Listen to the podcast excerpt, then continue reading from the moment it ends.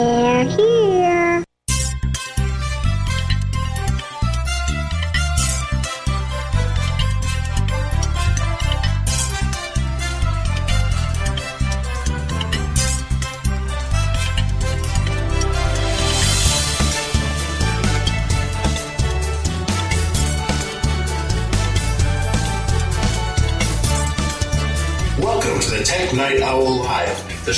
PC users who can handle the truth. And now, here's your host, Gene Steinberg.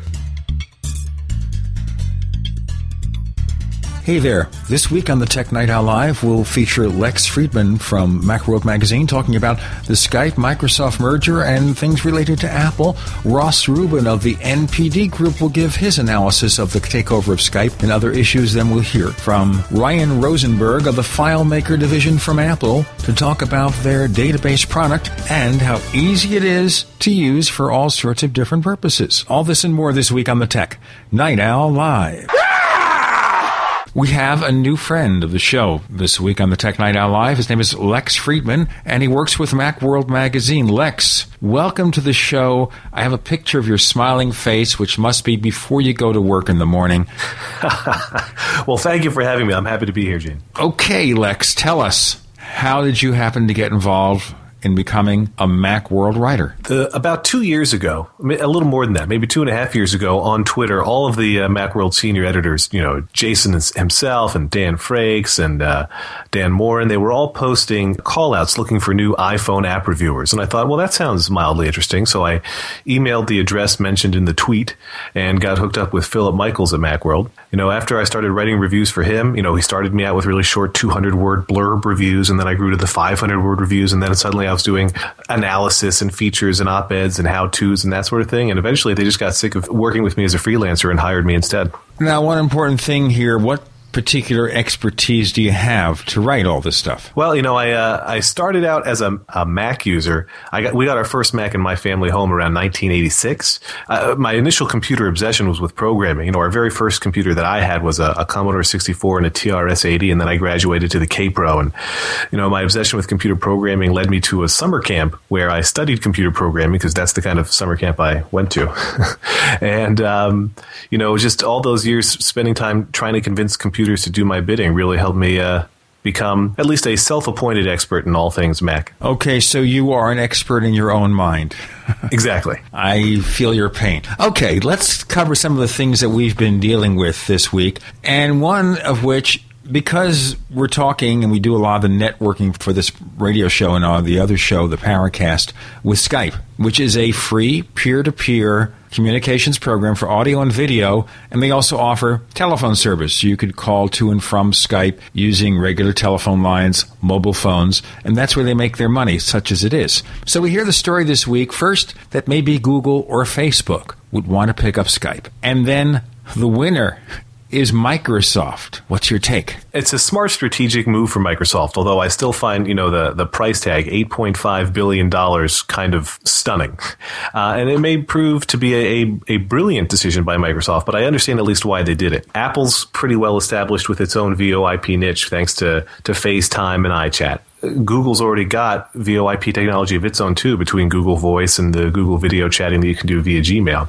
And it was a, a hole for Microsoft. You know, Microsoft did not have a, a really well adopted uh, means for doing this kind of uh, video and audio chatting. So it what makes about sense. MSN Messenger? I per- I can't speak for everybody, and it's true. I'm in an Apple centric circle, but I have just never met anyone who continually relied on MSN Messenger for any length of time. But they do have as many or more users than that, Skype does. The the number I saw yesterday was that Skype was picking up something like 500,000 new users every some time period. It was a month or something like insane amount, amounts of new users. And I think that it's it's really, you know, uh, the the amount of conversation happening via Skype each day is what I think must have really lured Microsoft more than anything else. Okay, but if you're going to spend eight and a half billion dollars to buy a property, you have to justify this to your investors. You have to say, folks, in some vague point of time, we are going to make back that $8.5 billion in some fashion. So, how do they do it? It's a great question. I mean, uh, I'm glad it's not my problem. What Microsoft said in its in its statement announcing the deal was that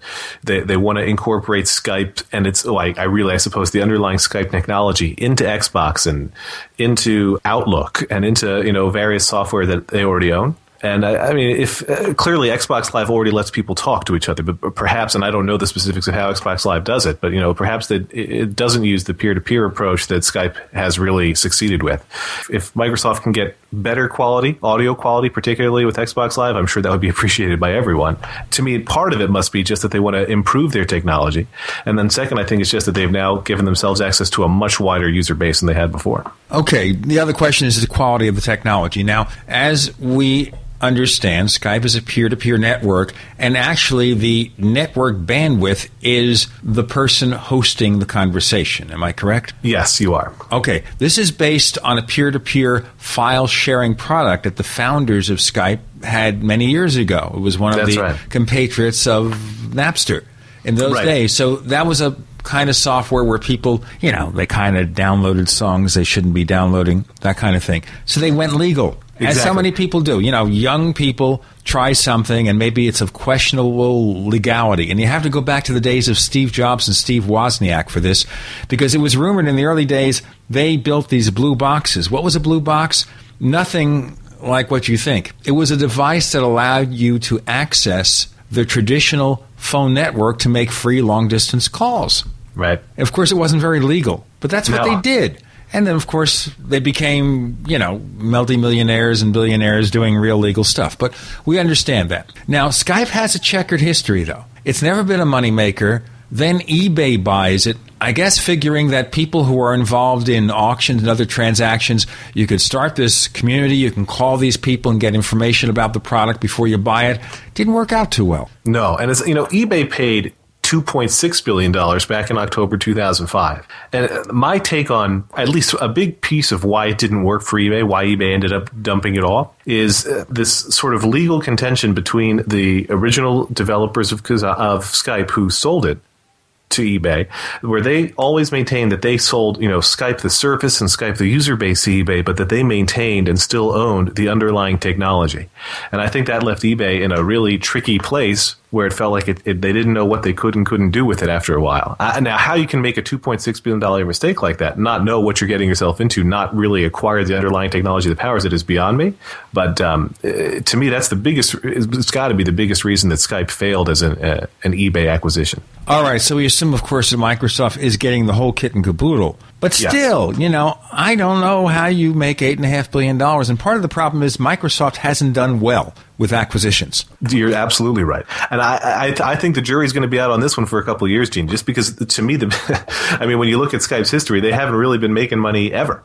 I I, I remain. Uh, very curious about how Microsoft thinks they're going to turn it around to really turn it into something profitable. But when your core business model is giving people something for free, which is really the, the, the crux of what Skype does, because I mean, many many people use Skype like you and I do for, you know, internet calls and internet video chatting, but it's a very, very small percentage of its user base that ever ponies up to cash for either multiple video chat participants or calling out to telephones. Actually, I understand it's eight or eight and a half million people who pay for Skype. I do, by the way. We do because there are times we have to place calls to people on regular phone lines. So we pay a monthly fee for that. Sometimes we have to call people overseas, outside the U.S. and Canada, so we pay a per minute rate for that. We also have a Skype in calling number, okay, so people can call us. Yep.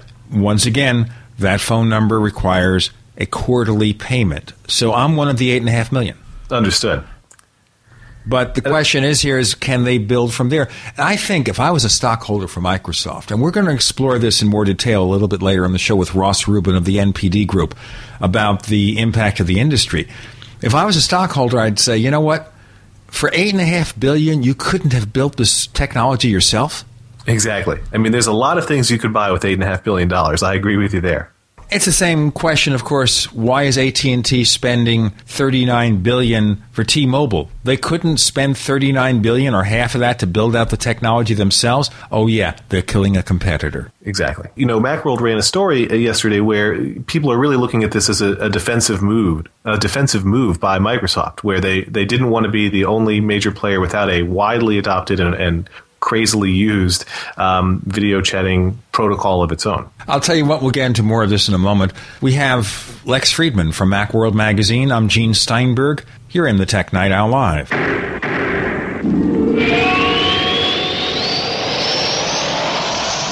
Graphic Converter is the image manipulation tool for the rest of us. It does not use any database. You get full control of all your files. Want to view the images of a folder? Drag it into Graphic Converter and a powerful browser opens up to show your image files. You could use it for slideshows. You could use it to import images from digital cameras or from scanners. Need to do some image editing? You can do that too in Graphic Converter. Also print catalogs. Convert from so many formats I can't even list them. Download now to see if Graphic Converter is good for you, like one and a half million other users. Guess what? You could save money when you buy Graphic Converter. Use the coupon code Night Owl. Use the coupon code Night Owl to get a special price for Graphic Converter. Go to lemkesoft.com. That's L E M K E soft.com. Lemkesoft.com. L E M K E soft.com.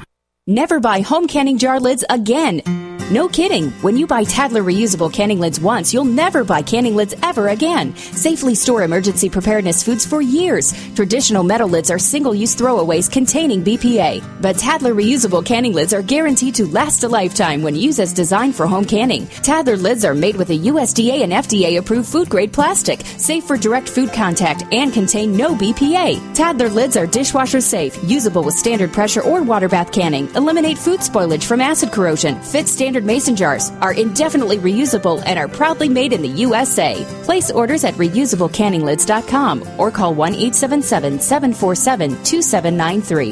877 747 2793. Call 877 747 2793 or go to reusablecanninglids.com. That's reusablecanninglids.com for Tattler reusable canning lids, the original since 1976. Good day, Jim Newcomer from Midas Resources, May 13th, 2011. Gold opened this morning at $1,511. A one ounce gold coin can be purchased for $1549.36, $774.69 for a half ounce, or $387.35 for a quarter ounce. That's $1549.36, $774.69, and $387.35. The Constitution and the Bill of Rights have been reduced to old relics politicians ignore, trample with their outlandish, overreaching policies. Your support for the Campaign for Liberty stands in the way of this insidious process. Hi, this is Ted Anderson. I have teamed up with the Campaign for Liberty to offer the authentic proof quarter ounce pure gold coin. For only $440 plus shipping, Midas will donate $100 to this incredible organization. Help fight big government by ordering your gold coin at 800 686 2237. Get to win twice by owning gold and fighting an overreaching government. Call 800 686 2237. That's 800 686 2237. Big Berkey water filters are in high demand. Storable foods are also in high demand. BigBerkeyWaterFilters.com has always kept our focus on the Berkey water filter products, but increasingly, our customers have been asking for storable foods. After months of research, BigBerkeyWaterFilters.com now offers great tasting, long lasting, storable foods. These ready to eat meals are packed in airtight nitrogen pouches. All you do is just add water. And because they're sealed so well, they come with a 25 year shelf life. Combine our Berkey water filters, which are powerful enough to purify treated, untreated, or even stagnant pond water with our storable foods, and you have a winning combination. Remember, we offer free shipping on every order over $50, and GCN listeners receive 5% off all ceramic filter systems. Visit Big B E R K E Y waterfilters.com or call 877 99 Berkey. That's BigBerkeyWaterFilters.com or call 877 99 B E R K E Y today. Are you tired of searching for great talk radio? Something more important. Search no more. We are the GCN Radio Network. We want to hear from you. If you have a comment or question about the Tech Night Owl Live, send it to news at technightowl.com. That's news at technightowl.com. And don't forget, you can visit the famous Tech Night Owl community forums at forum.technightowl.com. Get in on all the action. That's forum.technightowl.com.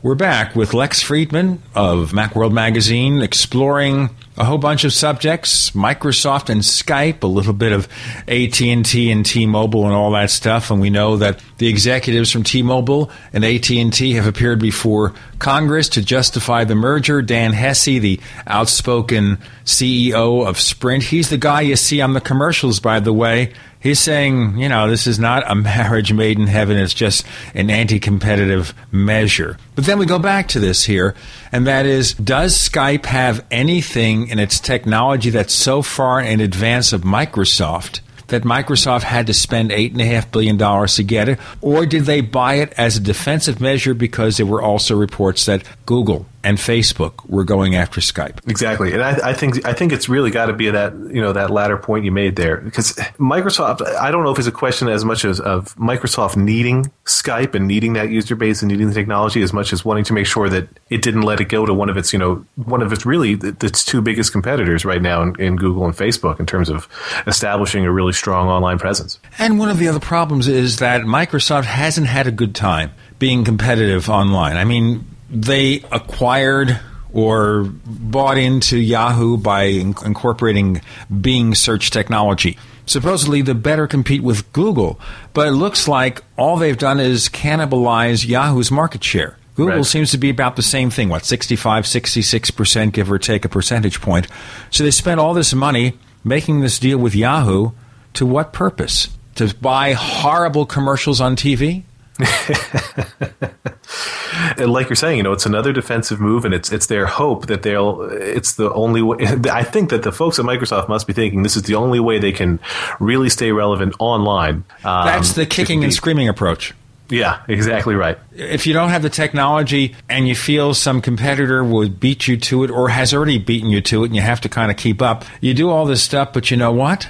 It doesn't always pay off. It doesn't always help the bottom line. The whole point is the bottom line. The whole point is you take all these investments with the thought that you're not just going to gain traction in a market, but the profits are going to be there. Yeah, no, I think you've nailed it. I mean, to me, it looks like the same way that you know the Bing and Yahoo arrangement uh, strikes me is that it, looks like uh, a panic-based decision, where, as you said, you know, you realize that you have no market share in this area, or that you have no mind share, or you're, you're just you know completely outmatched by somebody else. And I think the fear of trying to recreate what Skype has from scratch is daunting. I don't agree with Microsoft's decision as a, as a sound business investment to say let's buy Skype, but I at least understand what they were thinking. I, whether it will work out, I think is a much bigger question. I think the price is going to bother a lot of people. The stock price didn't do that well, so I don't think the financial community was all that impressed by what Microsoft has done. And the other question I'd have here is do you think Microsoft has reached a point where maybe Steve Ballmer and his crew ought to be shown the door? I mean, the stockholders have a right to do that. The board of directors have the right to fire somebody if they're not doing the job. Yes. I mean, uh, Steve Ballmer clearly knows a lot of things and clearly has had some tremendous accomplishments to get to where he is. But Microsoft under Steve Ballmer really just really just strikes me as as not nearly the company it was under Bill Gates. And Bill Gates, I think, you know, is not at all uh, a businessman in the style of Steve Jobs. He's much more a businessman, and I guess in the style of himself, of Bill Gates, where he's a salesman. Know, he was, right? He was very shrewd. He was good at you know getting things done.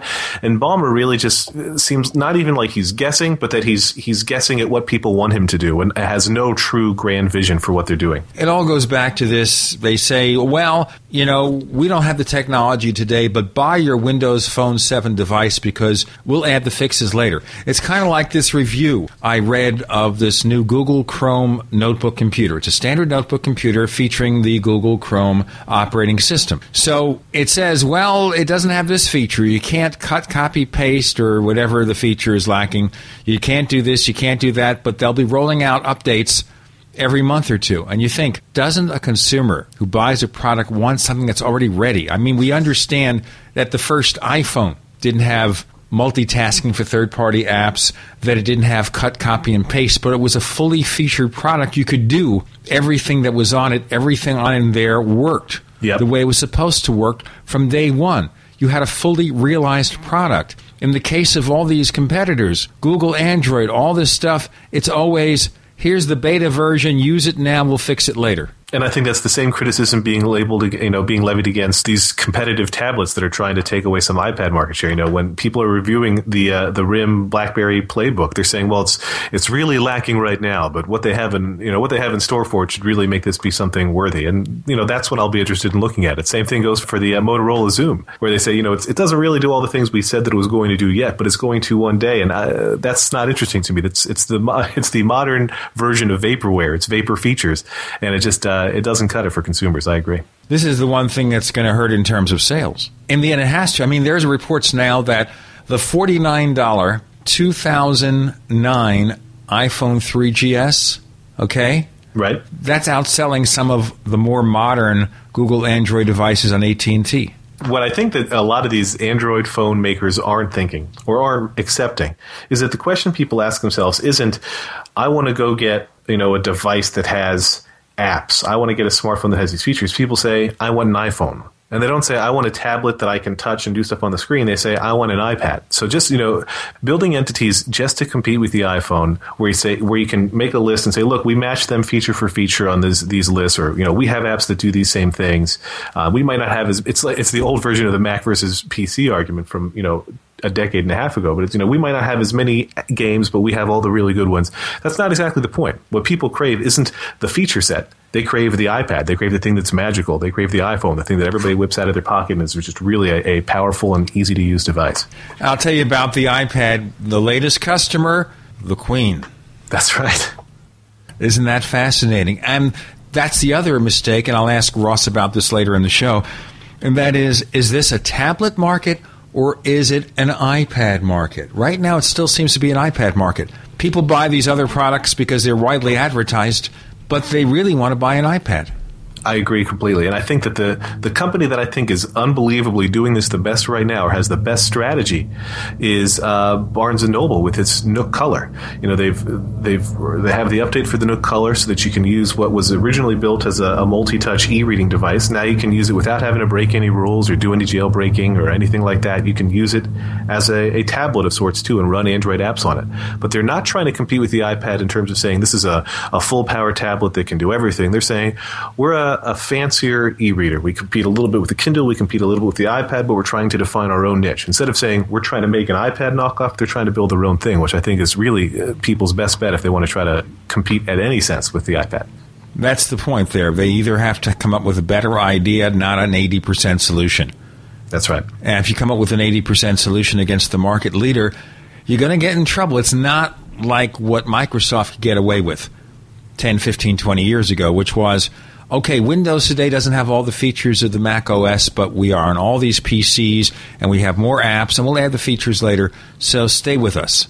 That was always their excuse, and it's the kind of excuse that worked then, but doesn't work in the second decade of the 21st century. We've got more with Lex Friedman from Macworld Magazine. I'm Gene Steinberg. You're in the Tech Night Owl Live.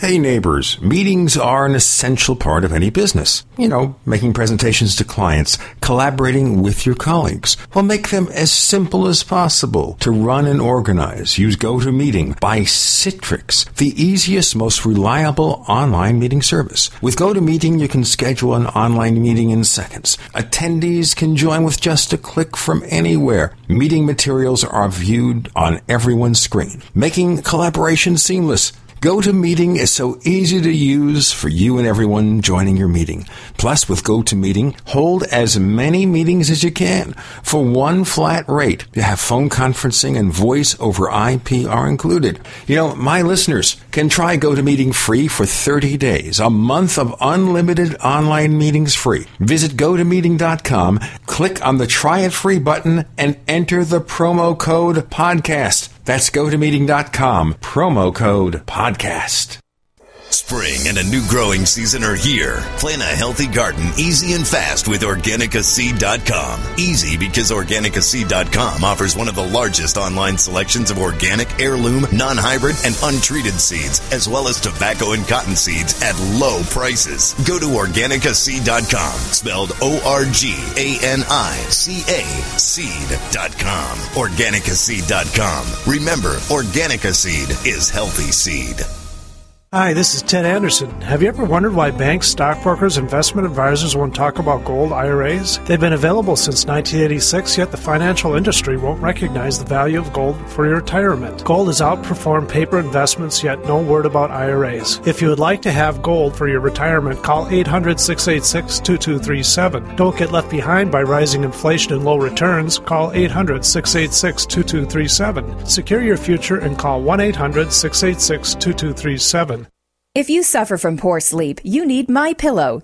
Guaranteed to be the most comfortable pillow you will ever own. Using a patented fill, My Pillow adjusts to your exact individual needs by gently supporting your head, shoulders, and neck. My Pillow has a natural built-in cooling effect, keeping your cervical nerves cool, giving you the best sleep of your life. My Pillow will never go flat and relieves snoring, migraines, sleep apnea, fibromyalgia, and many other disorders. It's antimicrobial, non-allergenic, dust mite resistant, and best of all, machine washable and dryable. My Pillow is made in the USA, has an A rating with the Better Business Bureau, comes with a 60-day money-back guarantee and an industry-leading 10-year warranty. Order today at mypillow.com or call 952-442-6199. That's 952-442-6199. Mention coupon code GCN and receive 20% off your order. What do you have to lose except poor sleep? mypillow.com, the most comfortable pillow you will ever own, guaranteed. For centuries, silver has been used as a powerful natural antibiotic, and as a listener to this station, you probably already know the benefits of using colloidal silver. With so many websites to choose from, finding a reputable, patriotic company with great products at affordable prices can be a difficult task. Introducing UtopiaSilver.com. UtopiaSilver.com carries the best, most effective, and most affordable colloidal silver and colloidal gold products in the industry. UtopiaSilver.com also carries products to fit your lifestyle, including weight loss, immune system defense, cleanses, herbs, joint and bone care, and much more. First time customers using promo code GCN50 will receive 50% off all colloidal products. Visit us today at Utopia Silver, that's U T O P I A Silver, utopiasilver.com, or call 888 213 4338. That's 888 213 4338. UtopiaSilver.com, taking back America's healthcare one American at a time.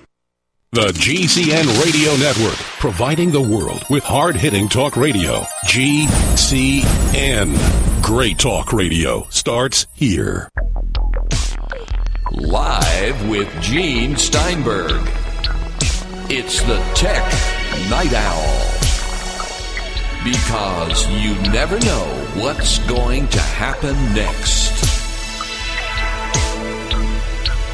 We have Lex Friedman from Macworld Magazine. I'm Gene Steinberg. You're on the Tech Night Owl Live. So far, we've explored, well, the Skype and Microsoft merger, a little bit about the inability of some of these other companies to find a meaningful way to compete with Apple in terms of the iPad, in terms of the iPhone, the fact that these markets are not so much tablet markets. Well, that's an iPad market. In terms of smartphones, well, there is an existing smartphone market, but maybe Apple has become such an iconic product that that's what you have to use. You look on TV. Sometimes you see shows with Windows Phone 7, like Castle. They always use Windows Phone 7. That's the ABC show. Another show, Body of Proof. Well, the one they've got, they've got Macs in the medical examiner's office in the Philadelphia area, and they've got iPhones. Everyone has an iPhone. iPads have become plot lines on TV shows. I loved the Modern Family episode where the character was waiting in line, or, or got his wife to wait in line for him to try to get the iPad. I thought that was classic. There was a show called Fairly Legal where the woman who plays this arbitrator tells her assistant, Get me an iPad. So, of course, he gets an iPad, then plays with it, and decides he's going to keep it for himself. In some of the CSI knockoffs, CSI New York, I think, the iPad was a part of the plot. You know, where somebody who was killed kept all this information on their iPads, not just one, but several. How do you compete with that? If I'm Microsoft, if I'm Google, how do I compete with that? I mean, when you sell as many millions of a brand new device in a brand new category that you're creating, it's, I mean, uh, Apple's clearly not just dominating the market, but the mind share too. It's, I mean, that is what people associate with a tablet. Everything else is not just a new tablet. It's, they're always trying to position themselves as iPad competitors or worse, iPad killers. And it's, it's a very difficult market to compete in right now. When you use the word killer, you're defining a leader. You're defining an enemy. You're giving them attention. And I, I, and I think that the, the real key is that I mean no tech product is another tech product killer. You know, if if Ford releases a new car, it's not a Chevy killer, it's a competitor. And these folks can try to be competitors, but like we said, you know, they, they really have to try to define a niche that's not just we do everything like the iPad, but we do it differently. It's the, the biggest difference in my mind between the the Windows versus Mac wars of you know the early '90s is that Microsoft used to say, "Well, we have more software." They can't say that about the iPad. The iPad's not just a better experience; it's also the one with more apps. It's the one with more users, and it's it's both the popular and the, the most compelling platform. And it's I mean very very difficult to unseat. How do you compete with that? Let's go into some of the other subjects you've dealt with over at Macworld magazine, and one of them relates to this face-off or this debate you had with Dan Moren, one of our other regular guests on the show. And it was all about the Apple Magic Mouse versus the Apple Magic Trackpad. Now, for those who are wondering about this, we have a lot of listeners here who are Windows users and kind of wonder what this Mac thing is all about. Now, we all have different types of input devices, but the Magic Trackpad and the Magic Mouse are sort of unique in their own way explain what they are. If you buy a new Mac, you get a Magic Mouse, and now I think they'll give you the option of a Magic Trackpad instead. That's What's right. the Magic Mouse? What makes it so magic? Well, the Magic Mouse works, you know, like a typical pointer mouse. It uses laser tracking technology and all the things that most modern mice use. Uh, but it's got a glass surface that supports some multi-touch gestures. That's where the magic comes in. So you can do one and two finger multi-touch gestures on the, the smooth surface on the top of this mouse. You can use one finger as a virtual scroll wheel anywhere on the mouse and start scrolling. You can use two fingers to swipe and make various actions happen on the Mac. You can do a, instead of a right click, you click both sides of the top of the mouse at the same time to simulate a right click. And it supports various gestures of that sort right on the surface of the mouse. So first you move the mouse around to move the pointer, and then you can accomplish these gestures on the mouse's surface. Now, I've used the Magic Mouse. I've tried to become used to it. My problem is it's too low. I need something a little bit more elevated so I don't get a wrist ache. I use the Logitech MX Revolution, which has been out for several years. They have different members of the MX family. This is the one I got, and that is more sculpted to my fingers, my hands. Now I realize everybody's got different fingers, everybody's got different hands and, you know, skeletal structures. And that's why the mouse that's comfortable for me may be uncomfortable for you. So the Magic Mouse, first of all, it's flat and low. Right. You like that. No problem with you.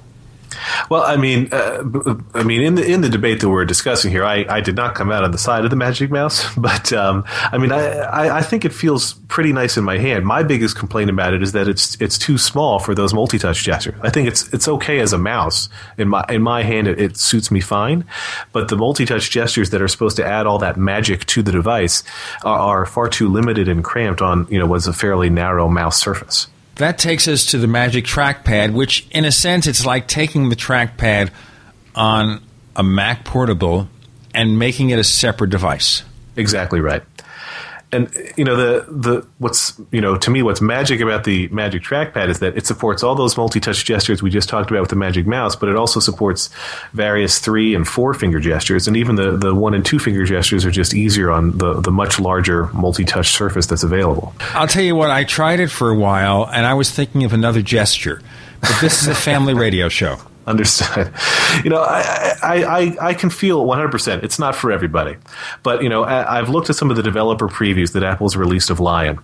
And when you, and, you know, the next iteration of the Mac OS. The stuff, if we reveal too much, they'll have to kill us. Exactly right. But I mean, the, the the one thing that Apple has shown in some of its you know promotional materials about Lion, it's it seems clear to me that the OS, uh, the future of the OS, is really in trying to embrace some of what makes you know multi-touch devices, whether it's the Magic Trackpad itself or you know more particularly the iPad and the iPhone, which makes those feel so much more intimate than a regular computing experience.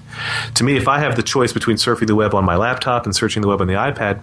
I'll, I'll, use the iPad because that intimacy of really interacting with your content with your bare hands uh, adds something to the experience.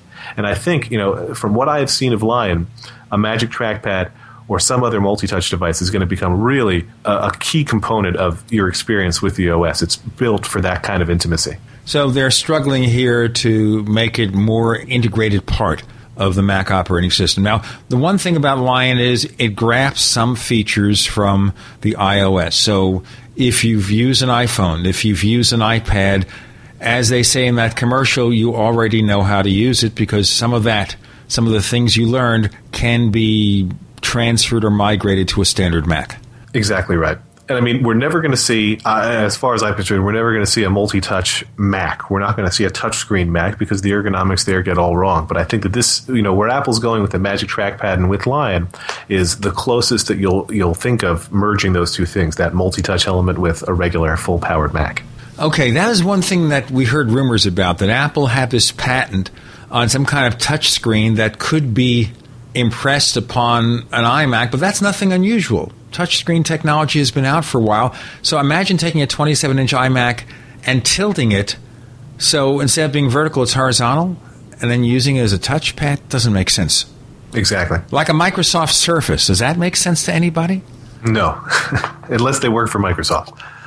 Where do they come up with such stupid, stupid ideas over at Microsoft? That's another subject. I think it also hurts Microsoft. They want to be innovative and they come up with ideas nobody cares about. That's right. So the Surface, you care about Surfaces? Anybody in our audience? Now, I know we're heard worldwide. We have a large listenership on the GCN network, online, from iTunes and everything else. I want to know, ladies and gentlemen, as you listen to the Tech Night Owl Live, has anyone out there used a Microsoft Surface? Have you ever considered buying one? Tell me, does it have a value? Have you used one, Lex? I have never used one. I have watched a video of somebody using one once, and you know, it's.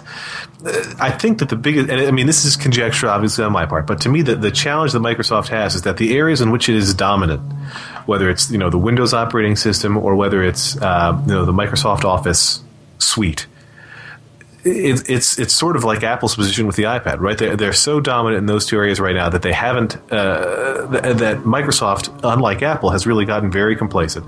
I'll tell you what, we'll get into more complacency and about the impact to Microsoft and how it could even impact Apple in the future. You never know. We have Lex Friedman from Macworld. I'm Gene Steinberg. You're in the Tech Night Owl Live.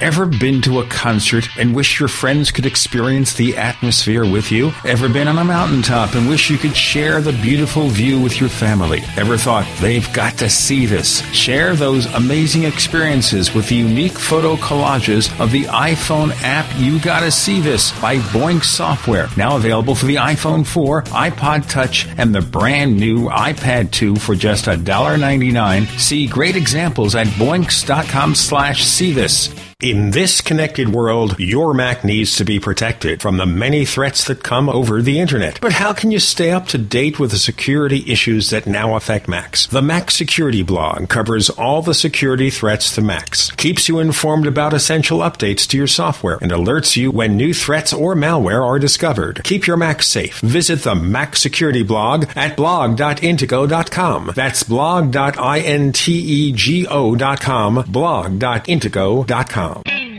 Ready to save? Then you're ready for the Super Summer Sale at Herbal Healer Academy. Herbal Healer has been the leader in quality natural supplements for 23 years. Log on to herbalhealer.com and take advantage of Herbal Healer Academy's incredible savings on 500 parts per million colloidal silver the best pharmaceutical grade available and all sizes on sale. Super Male Plex with Yohimbe and Super Femplex for summer toning. Buy glucosamine chondroitin 60 caps, summer sale priced at only $12. Colon answer 250 caps, summer sale priced at just $18. And if your brain's a little foggy, we have a great supplement on sale called Memory Power. Log on and hit the postcard specials link for more super summer savings at herbalhealer.com. As always, new customers get a free catalog with first order. Herbal Healer Academy, healing the world with nature one person at a time. Fear of falling is the number one reason seniors leave the home they love, and millions of aging Americans can no longer enjoy the pleasure of a simple bath from fear of falling. Don't leave your home. There is a solution. The revolutionary designed for seniors walk-in tub. Rediscover the soothing, luxurious pleasure of a comfortable and therapeutic bath by calling 877-513-3797. The designed for seniors walk-in tub has everything. A low step and walk-in door for easy access, built-in heating, easy to reach controls with both water and air jet therapy to soothe away aches and pains. All tubs are proudly made in the USA and come with a limited lifetime warranty. Enjoy a relaxing, safe, and comfortable bath again. Call 877-513-3797 and ask for the Designed for Seniors walk-in tub. That's 877-513-3797. The Designed for Seniors walk-in tub for boomers and beyond. Our big story food prices rise with gas prices. Economists expect food price hikes of 3 to 4% this year. From lettuce to tomatoes, virtually all fresh produce has doubled in price. In the past year, corn prices up 87%, soybeans up 41%, and wheat has climbed 54%. Demand for seed is extremely high. Stock up today while supplies last. Yes, there is a threat of seed shortages due to climatic weather events. Be prepared. Save money. Eat healthy with seedsnow.com. For a limited time, seedsnow.com is offering a survival garden seed vault stocked with over 60,000 high quality heirloom seeds, over 50 popular varieties. All seedsnow.com seeds are grown in the USA, 100% heirloom, 100% non hybrid, 100% non GMO. Order now at seedsnow.com or by phone at 818 584 1488. That's 818 584 1488. Remember, seedsnow.com your number one online source for quality garden seeds. America's number one source for independent talk radio for over a decade. We are the GCN Radio Network. Do you know what's going to happen next? Well, here's the Tech Night Owl. Live with Gene Steinberg. We have Lex Friedman, not Lex Luthor, Lex Friedman. And the reason I say that is because when you hear this show on a Saturday night, the final episode of Smallville will have aired. This is the one where Clark Kent, after 10 years, a man in his 30s, decides to become Superman and wears the iconic costume and they play the John Williams theme. So there you go. And they bring back Lex Luthor to And the I show. get and he's not going to be played by Kevin Spacey or anybody else who has played Lex Luthor. It's a guy named Michael Rosenbaum. Right. And he didn't shave his hair for this. He actually wore one of these skull caps, I hear. But who cares about that? Why are we talking about that, Lex? My name brings out the best in people. or something, but remember, the iconic villain in Superman, of course, is named Lex. Is that for Alexander? Exactly right. Okay. That's how it always stands. I was named for an Alexander, but my parents just didn't like Alex, so I ended up as Lex from day one. Okay. And they don't say you look like Lex Luthor because you have hair. I do. Okay. Just wanted to clarify that. Let's move on to all the crazy discussions we've had. In the end, did you ever consider when you were doing this face off between the Magic Mouse and the Magic Trackpad of adding a totally different designed input device as a kind of a backstop or comparison? You know, Dan and I talked about it a little bit. Dan Moren, with whom I had this uh, debate, and you know, the reason we didn't was this: when we initially pitched the the concept of the piece, which was the Magic Trackpad versus the Magic Mouse, we wanted to do a point counterpoint. The problem we encountered was we both agreed. We both thought the trackpad was the much better option for people buying a new iMac today because it supports so many more gestures. Uh, so then we polled the rest of the Macworld editorial staff. We said, is anybody willing to take up the rallying cry for the Magic Mouse and defend it against this onslaught attack from the Magic Trackpad? And nobody would step up. There was nobody willing to defend the poor innocent Magic Mouse. So once we, Dan and I knew that we both agreed that the trackpad was the superior choice versus the mouse, we decided not to add in a third input device because it was just going to be one more thing for us to agree on, and that really made our point counterpoint much more of a point point. All right, maybe in the future, you know, get Certainly. a survey of Macworld listeners. How many of you who use Macs in general find that the mouse is not comfortable? The Apple input device alternatives are not comfortable.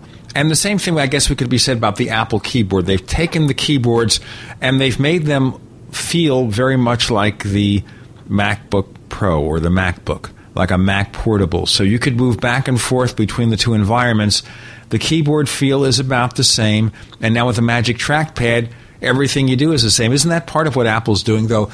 The more integration across their devices, it makes it easier to go back and forth. I mean, now if you're using a standard notebook computer on the PC side where the keyboards are all over the place, and right. you have this keyboard on your desktop PC, there's always this period of getting used to one or the other. But if you make them as close as possible, you can jump back and forth without delaying without being unproductive. And I, I, think that's a big piece of it, Gene. I think it's you know about making it be you know a seamless transition as you go between devices. I also think it's it's about fostering some sense of the familiar, not just because it's easy, but because it's it's comfortable to to be with something that feels the same. And I I mean I think the biggest piece is that we are talking about Apple. The the evolution that they've had of keyboards and of mice and uh, the whole experience, they continue to think that whatever they've happened upon is the best way to do it. So it's not surprising to me that they try to make all of their keyboards feel like they're MacBook keyboards because I think they feel like they've come up with the best keyboard feel. Except, of course, for the hockey puck mouse that first debuted in the original iMac. Indeed. It was a circular mouse. Now, think about this. Take your standard computer mouse and now make it into a circle. And now, when you use it, you kind of have to play with it to think which side is the top, which side is the bottom. Oh, we've got the wire on the top. Who came up with that crazy idea? I, you know, it's I think, a rare but val- very valid example of Apple valuing form over function. And I think it was clearly a misstep. And they, I mean, they eventually did correct it. And they also opened up a nice third party market for people that made various plasticky add ons you could tack onto your hockey puck mouse to make it more of a regular oblong shape. But I agree with you. That mean that mouse was awful. I had one and I hated it. Now, that's an interesting point of view here with Apple products as we discuss them over the years. Since Steve Jobs came back aboard, you know, the pre Jobs era, the original Jobs era, the new Jobs era, they've cleaned up a lot of things. They've had fewer misfires. The Cube. Now, think about the Cube, okay? Fancy plastics, curved sides, and all this stuff, very difficult to mold. Total failure. Yeah, and I, I mean, part of that I think is it's another, you know, a very valid example, and I think part of it's got to just be Steve Jobs, whether you want to call it hubris or something else. But you know, they had the, the cube that Apple released was based on the Next Cube that Steve Jobs had built at Next Computer, the company that Apple acquired when Steve came back and became the CEO again. And it's you know, it was I mean, Apple clearly cares a whole lot about aesthetics. And when I was mentioning before valuing form over function, I think that generally speaking, the company tries to value them equally, puts them both on pedestals. They want their stuff to look beautiful and to be wonderful to use. And I mean, my father owned a Next. I'm sorry, my father owned a Cube for for years, and. Uh, uh, he's really not that tech savvy, so all the setup and stuff was was my job. And anytime you wanted to add a peripheral, you had to tilt the whole thing up, and then you inevitably accidentally brushed the power button. And it was, I mean, it was awful. And it developed cracks and decays, and it didn't. It, I mean, it really was, you know, a, a tragic misfiring for Apple again. But I think that the the fact that you can count Apple's misfires on one hand, and then you need, you know, as many appendages as you can find to list out their successes speaks to their overall batting average. You know, it's interesting. I can tell a story about that. In 2001, spring of 2001, Apple has a press session over at their corporate headquarters in Cupertino, California, to roll out Mac OS 10, the official 1.0 release of Mac OS 10. Okay? So I attended the session, and after the presentation was over, the key Apple executives, Avie Tevanian was the father of Mac OS 10, no longer with Apple. Philip Schiller, the vice president for marketing, still there. Steve Jobs sitting there, the press asking questions. And one says, Are you going to discontinue the cube? And Steve Jobs says, You don't know what you're talking about. Now, within a couple of months, they discontinue the cube. So you kind of think that, yeah, they produced the cube because Steve Jobs wanted it to be produced. He was in love with the concept, but eventually, being a smart businessman, he was convinced that this wasn't a good idea it wasn't selling enough copies. They had to stop it. But I think right. very, very reluctantly.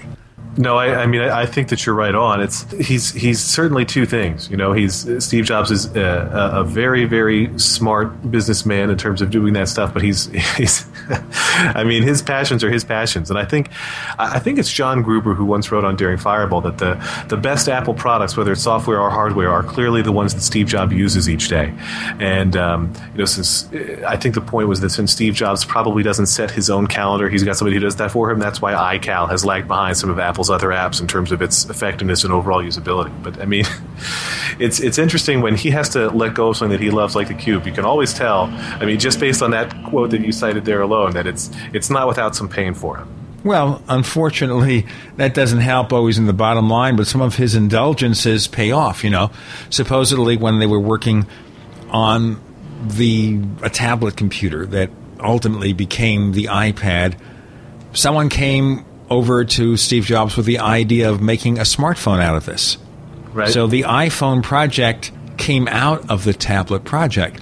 But not everything comes with an Apple. We all recall that the iPod, for example, a third party, third party company developed this concept for what became the iPod, and the guy shopped it around. Nobody would listen. Steve Jobs said, Yeah, let's try that. There you go. The turnaround for Apple, where Apple became a totally different company after the iPod came out.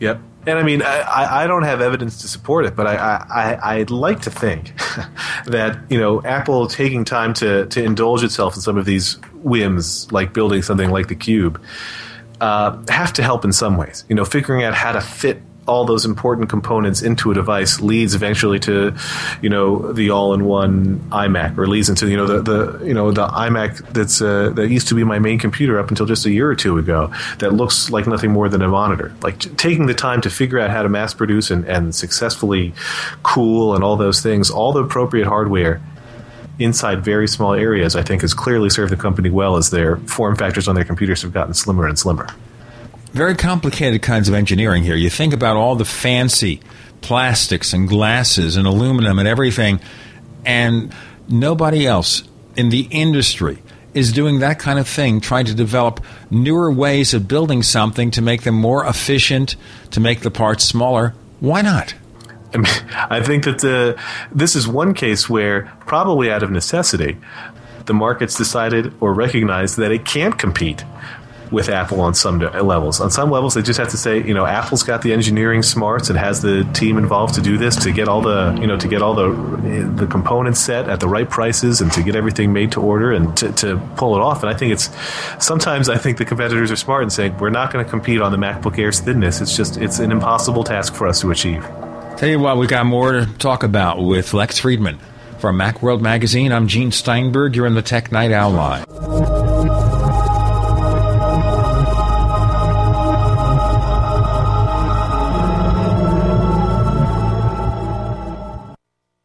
Hi, Ted Anderson announcing a great way to listen to radio on the telephone. By calling 760 569 7700, you'll be hearing GCNLive.com programs in seconds. Come to GCNLive.com, find your favorite host's dedicated phone number, and hear them 24 7. You heard me right, every show has a dedicated phone number. Stop by GCNLive.com and bookmark their number today. And again, that's 760 569 7700.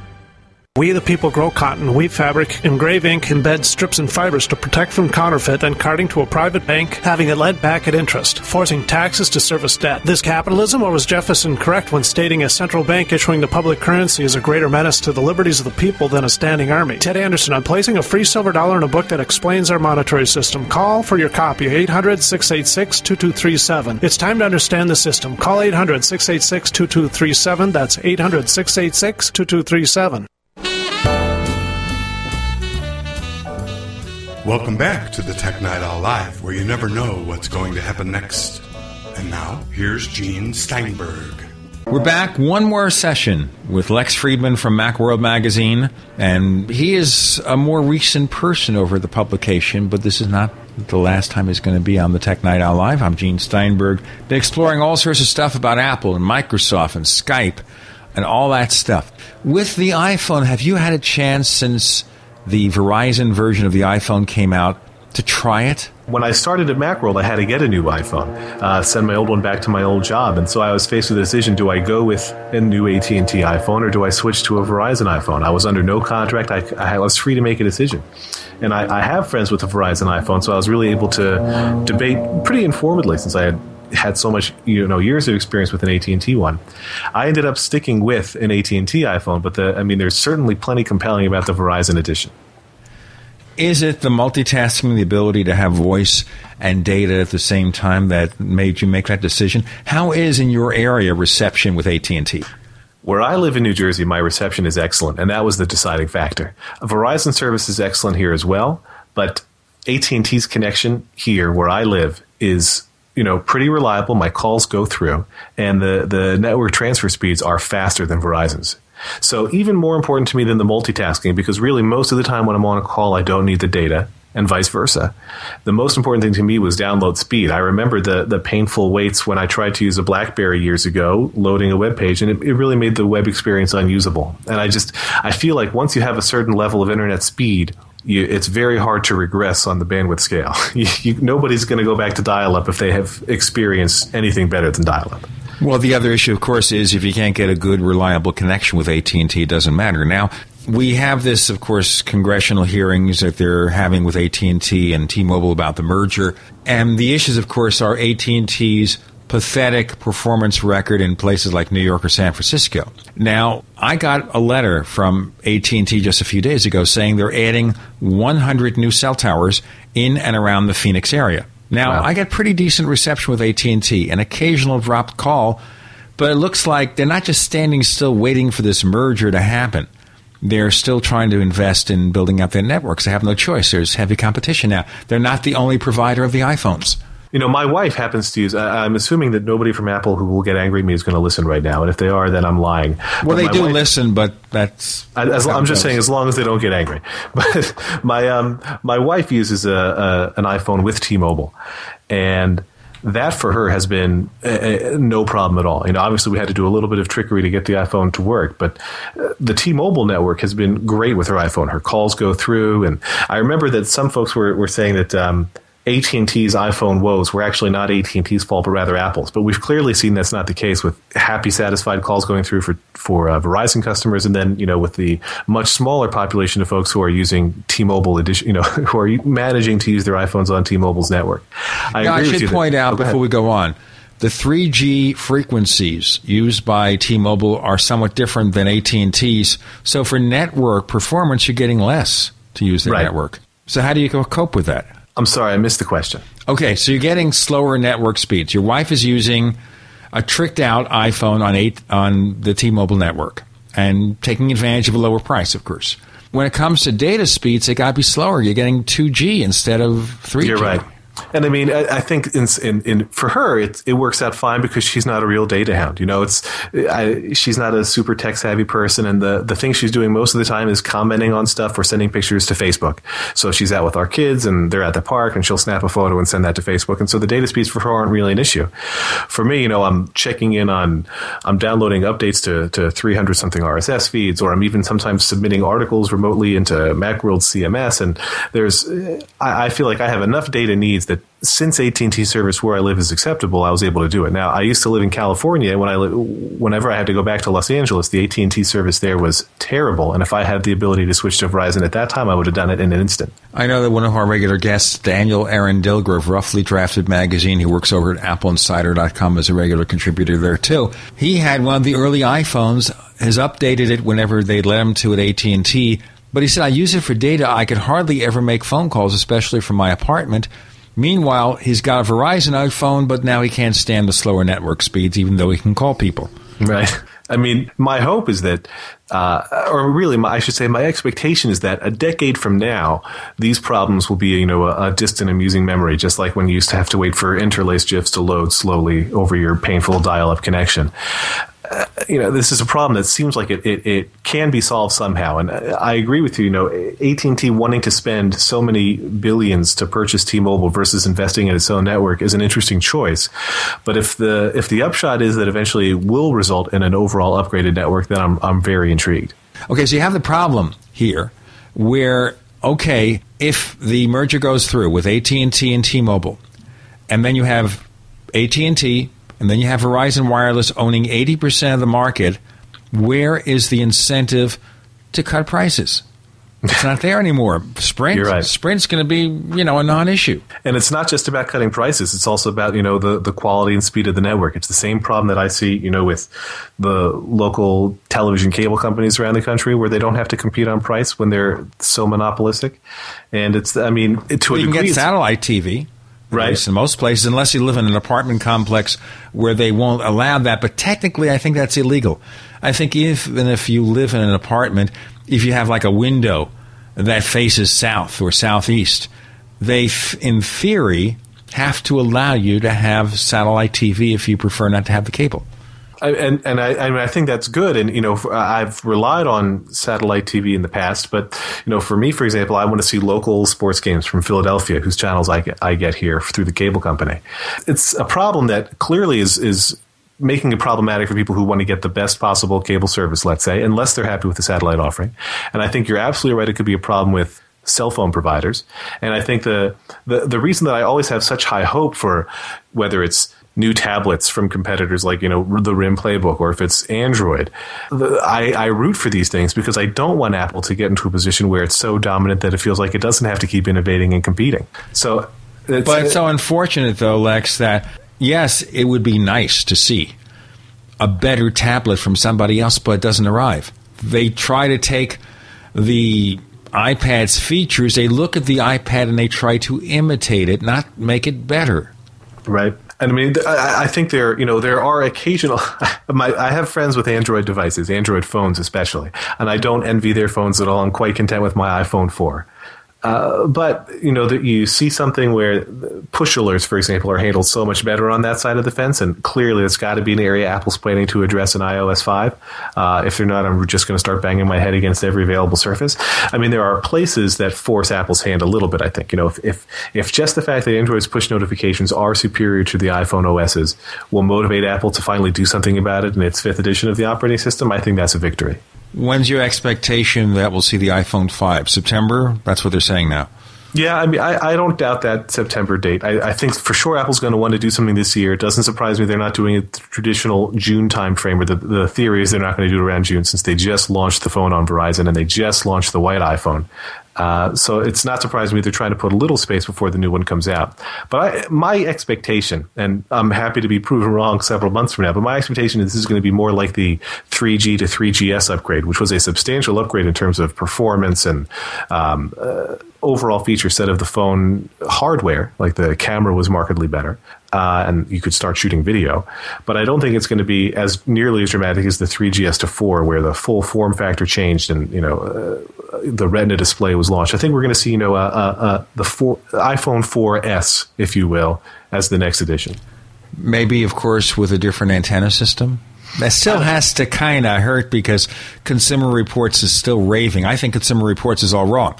I think a lot of what they do is wrong when it comes to reviewing technology products. Agreed. But still, that has to hurt. I, I, think it would hurt Apple more if they weren't selling millions and millions of these devices with or without Consumer Reports' endorsement. And I think that it's, I mean, I think it's a little bit, I mean, it's it's not a, at all the same situation, but you're going to see a little bit of the Cube style hubris, I expect. They're not going to change the antenna so dramatically because they don't want everybody to say, ha, we told you so, see how Apple changed it. I think they're going to say that they can comfortably stand by the same way they did when they launched the phone on Verizon and when they launched the white one. They had plenty of time if they wanted to make the white iPhone use a different antenna and they didn't take that step. They can make subtle changes, maybe we don't know. Where do we find more of the stuff that Lex Friedman writes about? Uh, the two places to look for me right now are macworld.com and then my own site, blog.lexfriedman.com. There you go. Lex Friedman, thanks for joining us this week on the Tech Night Owl Live. Thank you.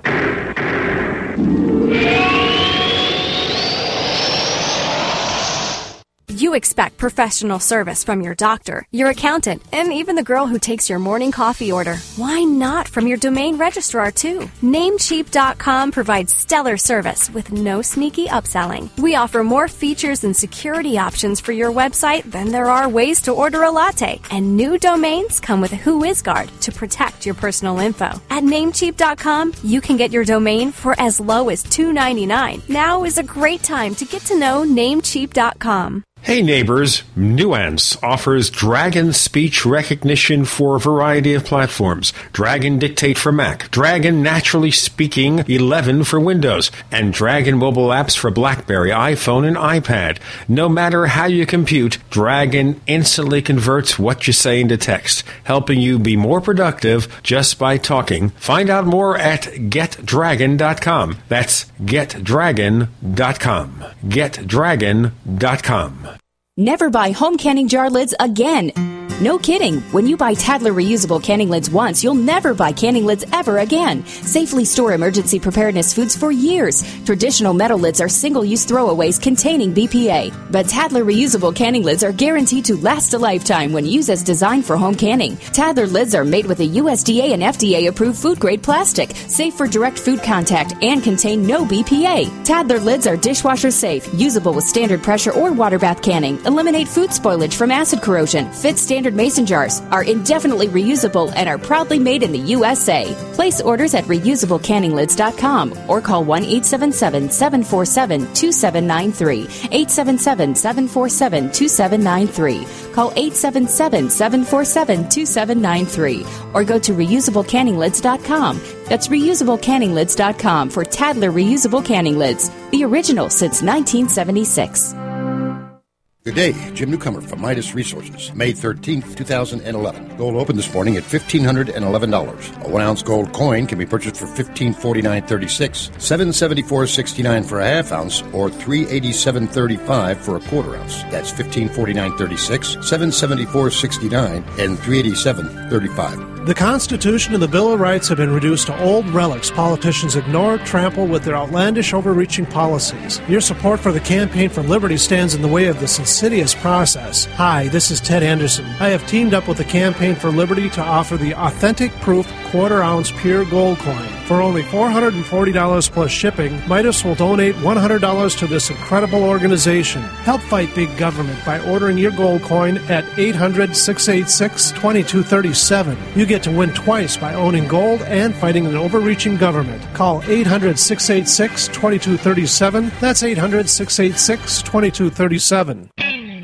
Ready to save? Then you're ready for the Super Summer Sale at Herbal Healer Academy.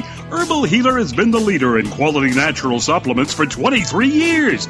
Log on to herbalhealer.com and take advantage of Herbal Healer Academy's incredible savings on 500 parts per million colloidal silver, the best pharmaceutical grade available at all sizes on sale. Super Male Plex with Yohimbe and Super Femplex for summer toning. Buy glucosamine chondroitin 60 caps, summer sale priced at only $12. Colon Enhancer 250 caps, summer sale priced at just $18. And if your brain's a little foggy, we have a great supplement on sale called Memory Power. Log on and hit the postcard specials link for more super summer savings at herbalhealer.com. As always, new customers get a free catalog with first order. Herbal Healer Academy, healing the world with nature one person at a time. Are you tired of searching for great talk radio? Something more important. Search no more. We are the GCN Radio Network. We want to hear from you. If you have a comment or question about the Tech Night Owl Live, just send it to news at technightowl.com. That's news at technightowl.com. And if you want to catch up on past episodes, we have hundreds of shows for you to download direct from technightowl.com slash radio. That's technightowl.com slash radio. Or check us out at iTunes. We have Ross Rubin of the NPD Group, and we're going to explore, of course, the Skype and Microsoft tie up. And you were telling us before we got started that we're having this conversation on Skype using a Microsoft product. Speak. Yes. So, what are you talking about here? the uh, one of the big uh, news items uh, um, to to come out in in the past. Uh, past week or so is uh, the Microsoft acquisition of Skype for eight and a half billion dollars. Uh, Skype had been on its way to an initial public offering, uh, and Microsoft made an unsolicited bid to acquire the company, uh, which it ultimately accepted. So Skype will become a division of Microsoft. Now, there were rumors before this that Facebook and perhaps Google were looking to acquire Skype. Uh, yes, there were rumors. I don't think we've um, heard any commentary from Facebook. Uh, Skype had been working with Facebook. Uh, they had begun to do some integration uh, on Facebook. And actually, Microsoft, of course, uh, has a uh, relationship with Facebook as well. So, uh, among those uh, three companies, this will probably serve to tighten uh, those ties. Google, after the acquisition was announced, we saw stories that Google uh, had not been uh, interested in acquiring Skype, due in part to its uh, reach with the Google Voice uh, and Gmail uh, products. Clearly, what all three parties would have been interested in Skype for is its huge, massive uh, user base, 170 million uh, active users who, that spend, according to Skype, uh, over 100 uh, minutes a month on the service on average. Of course, the big thing, and I was discussing this with Lex Friedman over at Macworld Magazine in our previous segment. The question is here: eight and a half billion is a lot of money. Certainly, if a company acquires someone else, and it's not a competitor, in this case, it's to gain technology, they have to be able to justify that investment, can they? Uh, it's technology, but but it's also a user base um, and and a gateway into business relationships with lots of other companies that uh, Microsoft may not uh, necessarily be very active with today. So, for example, uh, Skype is used by Panasonic and Samsung uh, as their video conferencing products for their connected televisions. Um, it has a presence on Android mobile phones, on iPhones, of course. Uh, increasingly, I'm sure we'll see it on on tablets, um, uh, in, in, addition to PCs. And the whole story, uh, really, the key uh, for Microsoft uh, in this acquisition uh, was the mobile platform, and um, Microsoft uh, has had a, an instant messaging and chat and video chat application on the market for many, many years uh, called, um, well, presently called Windows Live Messenger. It's uh, Messenger with a prefix, changing every few years. Uh, yes, that's right. Uh, but uh, prefix messenger because pre- we don't prefix. know when they rebranded again. So now it's going to be Skype Messenger or what? I don't think they've released a lot of details on how those two programs will come together, but uh, I think it's safe to assume that at the very least uh, there will be interoperability between the two of them at some point, if, if they're not completely combined, which uh, which I wouldn't be surprised to see. Now, the other thing is Steve Ballmer from Microsoft was asked, will you continue to support other platforms? Yes. So, for example, iOS, Android, Linux, the Mac. He says yes. Yep. If they want to get their technology everywhere, they can't renege on that promise, can they? Well, exactly. I mean, that that's the nature of Skype. That's always been the central promise of, of the program, uh, particularly because uh, it had not been interoperable with other voice, uh, internet voice protocols. You had to have the client uh, in order to participate uh, on a call or on a video call. Uh, and so for Microsoft, you know, if, if Microsoft wanted to maintain a product that was primarily strong on Windows, it had one. That's exactly what Windows Live Messenger was. So uh, really, Skype is uh, has far more of a multi-platform base. So in that sense, Microsoft is perhaps gaining something. Also, because Skype is using a peer-to-peer network, which means that your local network where you host the call or the communication that's where the bandwidth is being used. Now, with traditional instant messaging software, do they use peer-to-peer technology or does Microsoft have to host everything on their servers? Well, you know, one one of the issues that came out uh, again uh, after the announcement was announced was that Google thought that that peer-to-peer was not a particularly effective way to go. You know, it's a cloud-based approach where they were hosting uh, more of the communication functionality was a, a better way to go. Uh, and well, we have seen- be more reliable, wouldn't it? Because if you have a problem with your internet connection, and you want to talk to two or three people on Skype, suddenly you're in trouble. Uh, it could be. I mean, we, we have seen other companies switch over, and we've seen many changes in, in the price of, of bandwidth. Um, you know, dramatic reductions in the price of bandwidth uh, in in the past few years. So you may remember a few years ago, a company called uh, Vudu was uh, caching movies uh, to its boxes using peer to peer technology. So your your little uh, movie box also acted as, as part of a server network for uh, for other boxes, and ultimately so constantly abandoned. you're feeding bandwidth to everybody else. At least with Skype, the only time you're actually contributing bandwidth is when you're actually making a connection. Uh, I, I believe that's the case. Yes, and then ultimately they they decided to abandon. Uh, Vudu decided to abandon that approach because it just became uh, cheaper and more effective to uh, to have it uh, hosted. But you think if Skype has what 20 million people connected at any one time, the bandwidth they use is huge. Well, they they've certainly been able to to scale up to this point. Yeah, because they're still using your bandwidth. Right. So that's part of it. Okay, now I gather there is a lot of skepticism about this alignment. People feeling that, yeah, it could possibly work out, but that Microsoft spent an awful lot of money, a lot more than they could have spent just building out the technology themselves. Uh, you know, there's there's something to that. You know, while uh, you could go on and on uh, listing the points of synergy uh, for uh, for Microsoft and Skype, and you know how it enables them to address a wide range of uh, markets, and how it it fits very nicely into their product portfolio at. Uh, in, in, in quite a few different ways in many different uh, uh, markets in, in the home, as I mentioned, on the PC, on mobile platforms, on connected televisions, etc.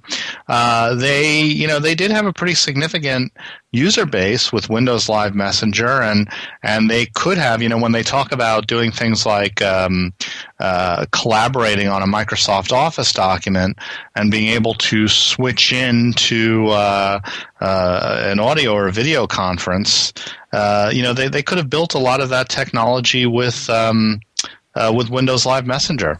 I'll tell you what, we'll get into more of this in a moment. We have Ross Rubin of the NPD Group. The first topic on the plate is the announced merger between Microsoft and Skype for $8.5 billion. That's not chump change, folks. I'm Gene Steinberg. You're in the Tech Night Owl Live.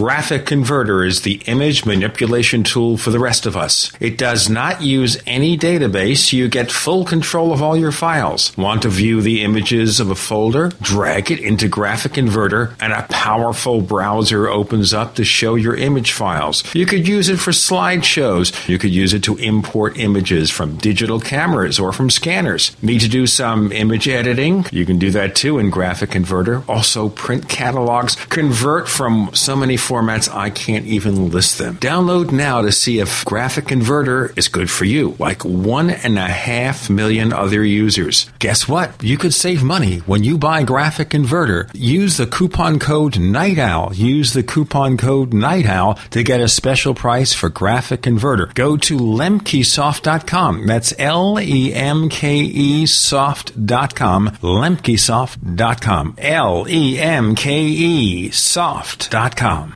Big Berkey water filters are in high demand. Storable foods are also in high demand. BigBerkeyWaterFilters.com has always kept our focus on the Berkey water filter products, but increasingly, our customers have been asking for storable foods. After months of research, BigBerkeyWaterFilters.com now offers great tasting, long lasting, storable foods. These ready to eat meals are packed in airtight nitrogen pouches. All you do is just add water. And because they're sealed so well, they come with a 25 year shelf life. Combine Combine our Berkey water filters, which are powerful enough to purify treated, untreated, or even stagnant pond water with our storable foods, and you have a winning combination. Remember, we offer free shipping on every order over $50, and GCN listeners receive 5% off all ceramic filter systems. Visit Big B-E-R-K-E-Y waterfilters.com or call 877-99 That's BigBerkeyWaterFilters.com or call 877-99 BERKEY today. If you suffer from poor sleep, you need My Pillow.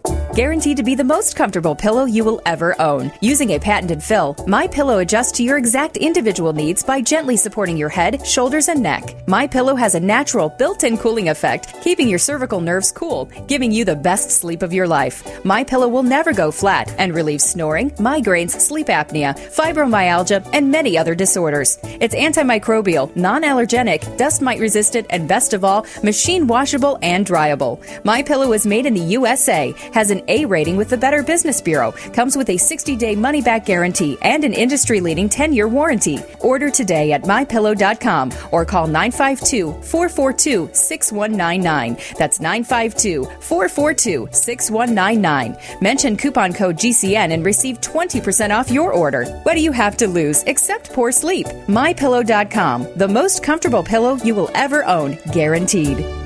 If you're concerned about radiation poisoning from Japan in the air, water, or food and can't find potassium iodide, go to restoreyourhealthnow.com and choose liquid zeolite. Liquid zeolite is hands down the best product to remove radiation from your body and safely removes toxins, heavy metals, boosts energy levels, and promotes a strong immune system. For fatigue, muscle weakness, headaches, memory loss, influenza, joint pain, or toxic radiation poisoning, use liquid zeolite from restoreyourhealthnow.com. Liquid zeolite is so powerful it was used to clean up contamination in Chernobyl, yet so gentle you won't even know you're taking it. Liquid zeolite comes with a money back guarantee, but is only available at restoreyourhealthnow.com. Learn how to get free bottles of liquid zeolite at restoreyourhealthnow.com. That's restoreyourhealthnow.com or call 800-880-9976. Call 800-880-9976 today and learn how to get free bottles of liquid zeolite.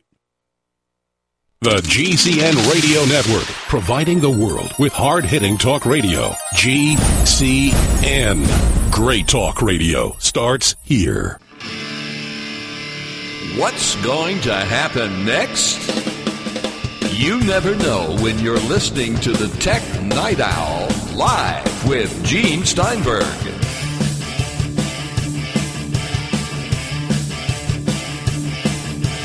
We return with Ross Rubin of the NPD Group, and we're talking about the merger, the impending merger between Microsoft and Skype. I'm Gene Steinberg. You're on the Tech Night Owl Live. Now, one of the things obvious, Ross, here is that this is not something that would really create regulatory problems, is it? Uh, no, and in fact, coincidentally enough, just um, a day or two after the acquisition was announced, uh, Microsoft's uh, oversight uh, by the DOJ uh, came, came to an end. So it's uh, let's go it, back it to even, history, folks. A lesson of history. The Department of Justice goes after Microsoft. Did that change anything? What was accomplished?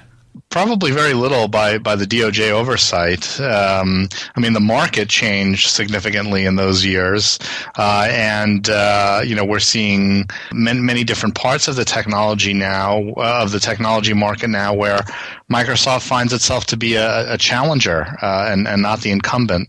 So um, I don't think that you know anything they could have done would uh, to address those markets would have been limited uh, by the DOJ, but uh, it's it's likely liberating in in some respect. Certainly, it seems as if the European Union was a greater threat to Microsoft, fining them and all this other stuff. Yes, and then it was really the European Union action that uh, led to uh, the versions of Windows that did not include the browser. Uh, one of the more contentious um, points of debate uh, in in some of the the DOJ investigations.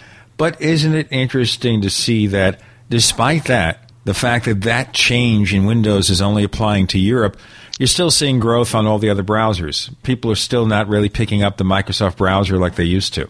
Uh, well, we were certainly seeing other browsers gain share, and uh, you know the other one one of the other areas where we've seen a lot uh, a lot announced in uh, in the past uh, week has been the the advancement of Google Chrome, uh, which seems to be one of the fastest growing browsers in the market, and it's one that Google is is rapidly iterating on on six week cycles, and has even um, come out with a whole operating system based on it it's uh, you know it, it's it's a browser that has uh, uh, has a case of megalomania uh, because it, it now wants to be a, an entire operating system. Speaking of which, we have the Google Chrome operating system.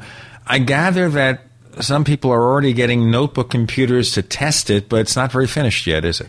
You know, I've, I've had a chance to have some hands-on time with it and uh, it, it's pretty stable. Um, again, this isn't an environment where you're you're loading on lots of different applications, and there's an opportunity for lots of crashes. All almost all of the applications live uh, on a website. The the applications are really websites, so if they crash, you know, there's there's really very little they can do. I mean, maybe you close a tab uh, as you would on a browser, but uh, so basically, mo- fundamentally, this operating system is a browser. Yeah, that's that's exactly right. It's uh, it's a browser built on a small, efficient core, and you don't install any software on it. You access any functionality you need via the web. But can it work? Uh, it, it, it can certainly work technically. uh, the question is, does it? Is there a broad enough range of of uh, of tasks that that one can do via the web, uh, where it becomes a viable option to uh, a standard Mac or, or, PC. And probably for most consumers at this point, uh, the answer is no. But uh, there's uh, you know there is something to be said for the approach. it's fast. It uh, it's it's uh, it's quite stable. There are there isn't this constant update cycle, and uh, and and there's a very good security story uh, and a very good um, uh, data loss story for corporate environments, where if I lose the Chrome uh, a Chromebook, as they're calling it, uh, there's no data stored on the device. It's it's all stored on the various websites. So, you know, I could just pick up another one, uh, log into my Google account, and you know everything comes back down to to the device. Well, there's one way. I mean, that's an advantage if we depend on the cloud, and that's a big argument right now. The cloud. Uh, yes what are the downsides? The fact that if the servers go down, and they have, they have at Amazon recently, they have at Sony, their cloud PlayStation service went down, was yes. hacked and everything. How can we depend on the cloud to store all our data and not local storage? I mean, the, the question is, you're, you're, the issue is, yes, you're going to have services go down in the cloud, and you're going to have applications crash uh, on a PC. Um, but uh, while you may be without certain functionality in both cases, um, in in most cases, the information that's in the cloud will be professionally managed, uh, backed up, uh, stored uh, off-site. So there's a disaster recovery plan. I mean, uh, you know, the, in terms of the PlayStation Network crash while maybe taking them longer to get the service back up than they would like, uh, they can get the service back up. Uh, if your hard drive crashes uh, and there's a mechanical problem, not a lot of consumers uh, have gone to the trouble of providing a reliable uh, backup. But at least you have the option of having the local storage. If you had both, that would be the best of all worlds, right? There is that argument, but there's also the argument that a local backup is uh, is well, it, it can be redundant. I guess it depends on how much data we're talking about. You know, the cloud is still not a great solution for storing gigabytes and gigabytes of photos. It's very difficult to make that uh, that business case work, uh, make the economics of that work. Uh, it's also um, historically been tough to store, you know, an entire music library up there. Although another announcement that uh, Google recently made at its I/O conference was this Google Music service, uh, which will allow uh, consumers to store. Uh, I believe they said uh, 20,000 songs um, on their servers for free, uh, at least for the duration of the beta period then you pay for it, I presume. Now, Apple built this huge server farm in North Carolina. Yes. So, do we think Apple's now going to consider a similar move? Uh, it, it, could well be. You know, uh, a couple of years ago, they acquired a company called Lala, uh, which which is now in La La Land, by the way. yes, I suppose.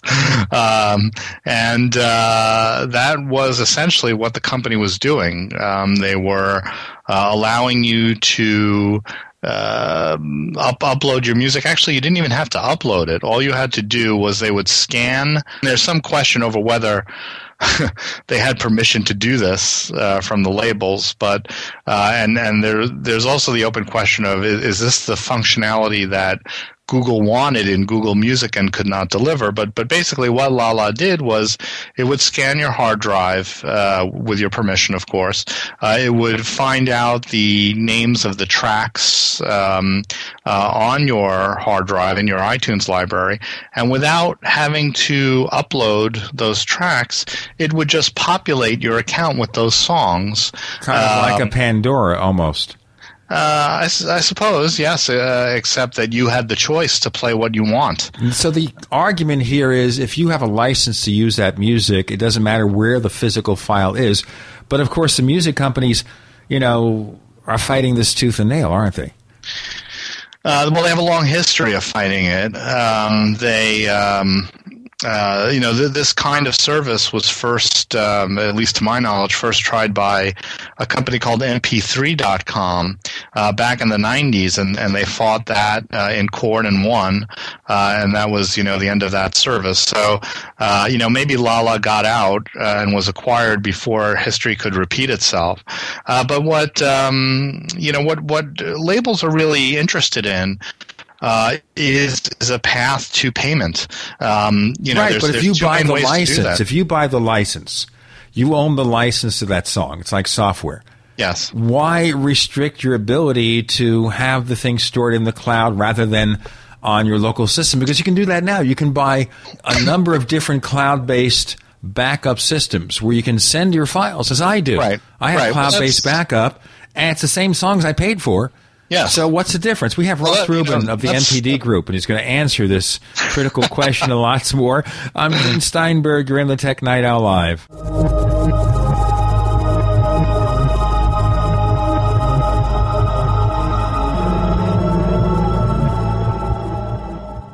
Ray Perkins, a reclusive veteran burned out from the Gulf War, lives tortured by relentless, perplexing nightmares.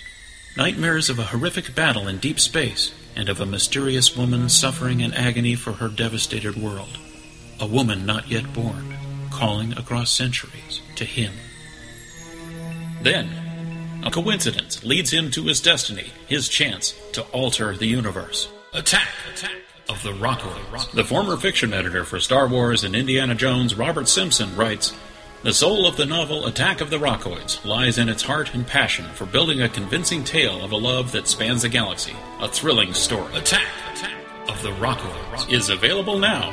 Read a sample chapter and get a special discount off of the cover price at our website, rockoids.com. That's R O C K O I D S dot com. Attack! Attack! Of the Rockoids. A novel in the grand science fiction tradition. The American people think they live in a constitutional republic, land of the free, home of the brave. Right. Just try those lines on the judge when you get a ticket or have to deal with a big bad IRS. Instead, use escapeharassment.com. Since 1972, our volunteer group of researchers and educators have successfully taught how to escape tickets by law, and it works. Escape Harassment has three different steps to follow, depending on where you are in the ticket process. Learn how to escape tickets, IRS, or court proceedings before you go to court. For free, three minute pre recorded information and FAQs, call this toll free number 1 877 457 9009. That's 877 457 9009. Or go to escapeharassment.com and see our money back guarantee. That's escapeharassment.com. Remember, escape harassment works. Will I have garlic breath after I take Ali C? We get that question all the time about the world's best garlic extract, Ali C. And the answer is Ali C contains stabilized allicin, nature's antimicrobial agent, and the active ingredient in crushed garlic, but will not give you garlic breath. Scientifically proven in double blind studies, using low doses of allicin greatly reduces the number, severity, and duration of common colds. Our powerful Ali C contains 300 milligrams of stabilized allicin. Just one tablet of Ali C is equivalent to 40 garlic cloves. It's effective against asthma, MRSA, bacterial, fungal, and viral infections, and helps lower high blood pressure and high cholesterol. Plus, it's a natural mosquito repellent. Boosts resistance to infection with nature's best garlic extract, Ali C. For more information and to order Ali C, call 877-888-7126 or go to garlichealthproducts.com. That's 877-888-7126 or garlichealthproducts.com. Fight back with Ali C. Our big story food prices rise with gas prices. Economists expect food price hikes of 3 to 4% this year. From lettuce to tomatoes, virtually all fresh produce has doubled in price. In the past year, corn prices up 87%, soybeans up 41%, and wheat has climbed 54%. Demand for seed is extremely high. Stock up today while supplies last. Yes, there is a threat of seed shortages due to climatic weather events. Be prepared. Save money. Eat healthy with seedsnow.com. For a limited time, seedsnow.com is offering a survival garden seed vault stocked with over 60,000 high quality heirloom seeds, over 50 popular varieties. All seedsnow.com seeds are grown in the USA, 100% heirloom, 100% non hybrid, 100% non GMO. Order now at seedsnow.com or by phone at 818 584 1488. That's 818 584 1488. Remember, seedsnow.com your number one online source for quality garden seeds. America's number one source for independent talk radio for over a decade. We are the GCN Radio Network. What are you listening to? The Tech Night Owl Live with Gene Steinberg. What's going to happen next? You never know. We have Ross Rubin of the NPD Group who knows it all, or at least that which relates to his particular area of expertise and industry analysis. I'm Gene Steinberg. You're in the Tech Night Owl Live. So that is the big question here. I can back up to the cloud personally, get a Mozy, get Crash Plan, Carbonite, any one of these plans. Great products. Back up my data to the cloud. I know if there's a problem, I could retrieve it. But if you subscribe to one of these services where you don't actually have to back it up, you just use their copy because it's the same copy in theory that you already loan a license for. The music companies have to be convinced this is the right thing. It's kind of like, as a corollary, some of the cable TV companies have said, you know what? We send out all these set top boxes, and all these set top boxes have hard drives on them. Yes. Because you want to store your content right. locally, your DVR the, the, to the play DVRs, back. DVRs, right? Right. But wouldn't it be simpler, more convenient, rather than worry about mechanical failure at your end? We have it at our head end. We have all that stuff stored anyway. Right. And what you have is the license because you subscribe to these stations and programs to use us. You schedule your playback of, for example, Castle, the ABC why, show. Why, should you even why do you have to have it local? Why, why should you have to think ahead to schedule it? Why why shouldn't I just be able to watch it when I want to watch it? Okay, so that's the point. Yeah. If you're already paying the license, it's like a license to watch that channel. Why should they care? They're getting the same money anyway, aren't they? Yeah. Yes. Well, um, we've we've touched upon a lot of issues. Um, so, so a couple of things. Um, I, I think that your comparison with the remote DVR issue is, is a good one. You know, if it's a physical file, well, you know, first of all, uh, those DVRs in your homes they are locked down. Uh, you know, uh, pretty much, uh, particularly the ones from the cable companies. It's, uh, I mean, you can add more storage, but that's about it. Uh, oh, with- we understand that, but I'm saying it's a mechanical product. Right. They can fail. But if I just wanted to get what's already on the head end of the cable company, it's not changing my ability to watch that show So or schedule or anything. So that you know, as, as I'm sure you know, Cablevision uh, uh, developed such a service, uh, and broadcasters sued uh, to prevent Right. it. And I think Cablevision ultimately prevailed, and now Cablevision and other cable companies uh, are looking to roll out uh, that kind of service. Uh, you know, I, I think part of it is what do the original rights uh, and payment schemes um, uh, entail, and, and it's a very complex uh, set of issues because uh, you know the the broadcasters uh, and, and the artists representatives and legal representation ju- just want to make sure that um, people are compensated for transactions. You know, um, so uh, until uh, they can be satisfied that th- this is. Uh, this is this is going to, to be the optimal way for, for them to get uh, paid, then we're we're you know going to continue to see these kinds of fights.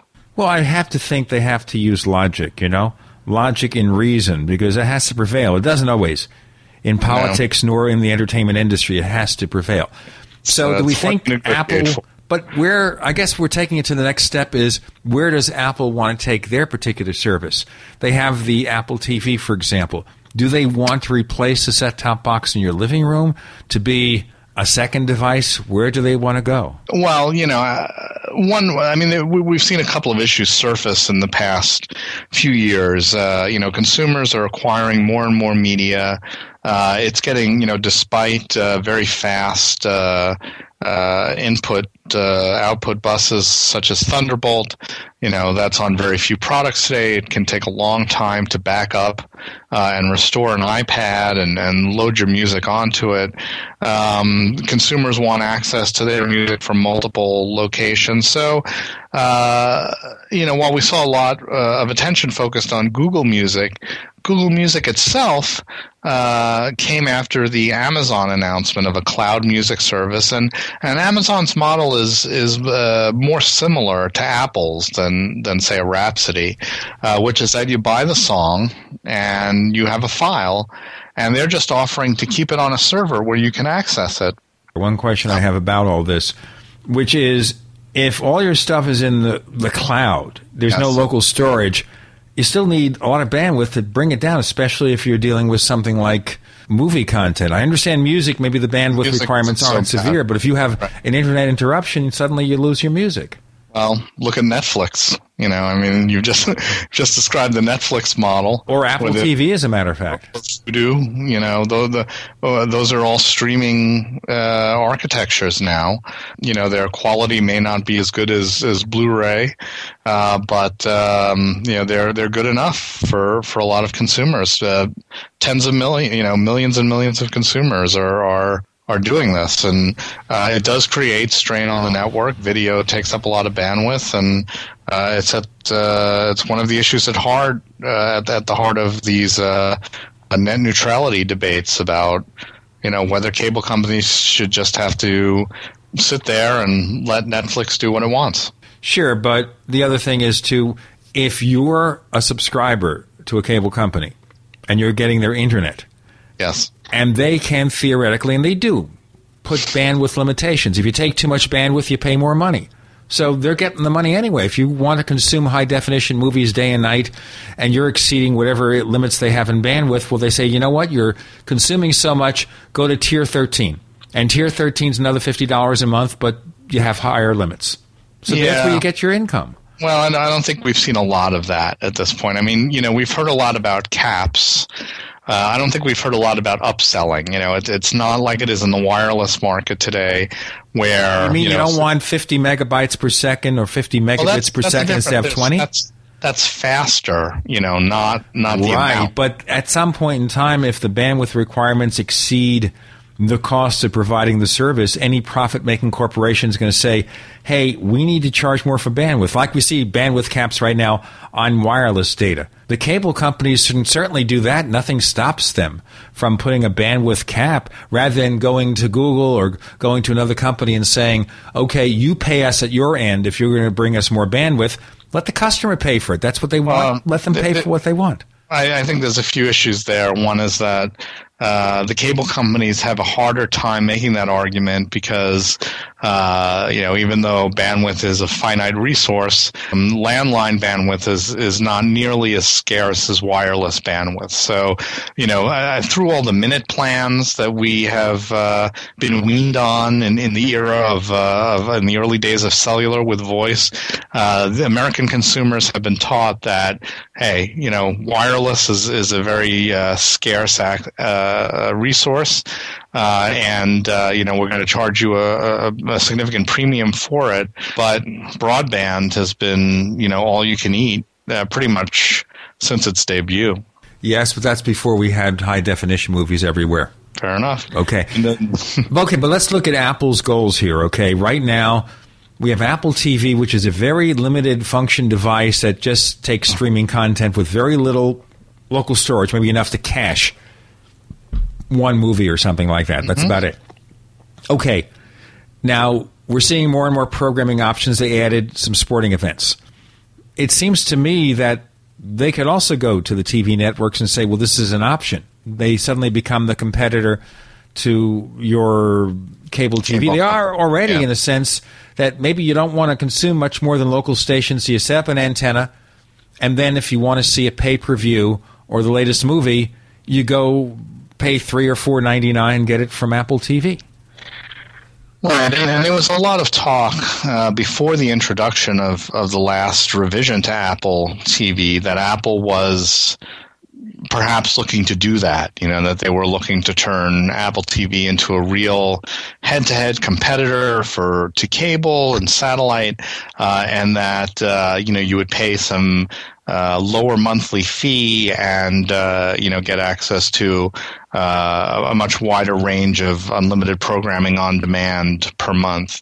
Um, uh, as we've seen with Hulu, it's uh, it's it's a difficult um, proposition because the uh, the broadcasters uh, get paid, uh, in some cases, very high carriage fees uh, in order to have their content um, sent out over the cable networks. A carriage fee, by the way, ladies and gentlemen, merely means that the cable TV has a license to send you the content from a particular station. Period. That's all it's about. Exactly, and and it, it, varies widely depending on the power of that network. So probably the highest uh, is ESPN, uh, which gets uh, several dollars uh, of uh, of your satellite bill of, of your cable bill, and I presume satellite as well. Even if you to, don't listen to the content, if you don't want their content, you still have to pay for it, ladies and gentlemen, mm-hmm. because of all these bundled packages. We have Ross Rubin of the NPD Group. I'm Gene Steinberg. You're in the Tech Night Owl Live.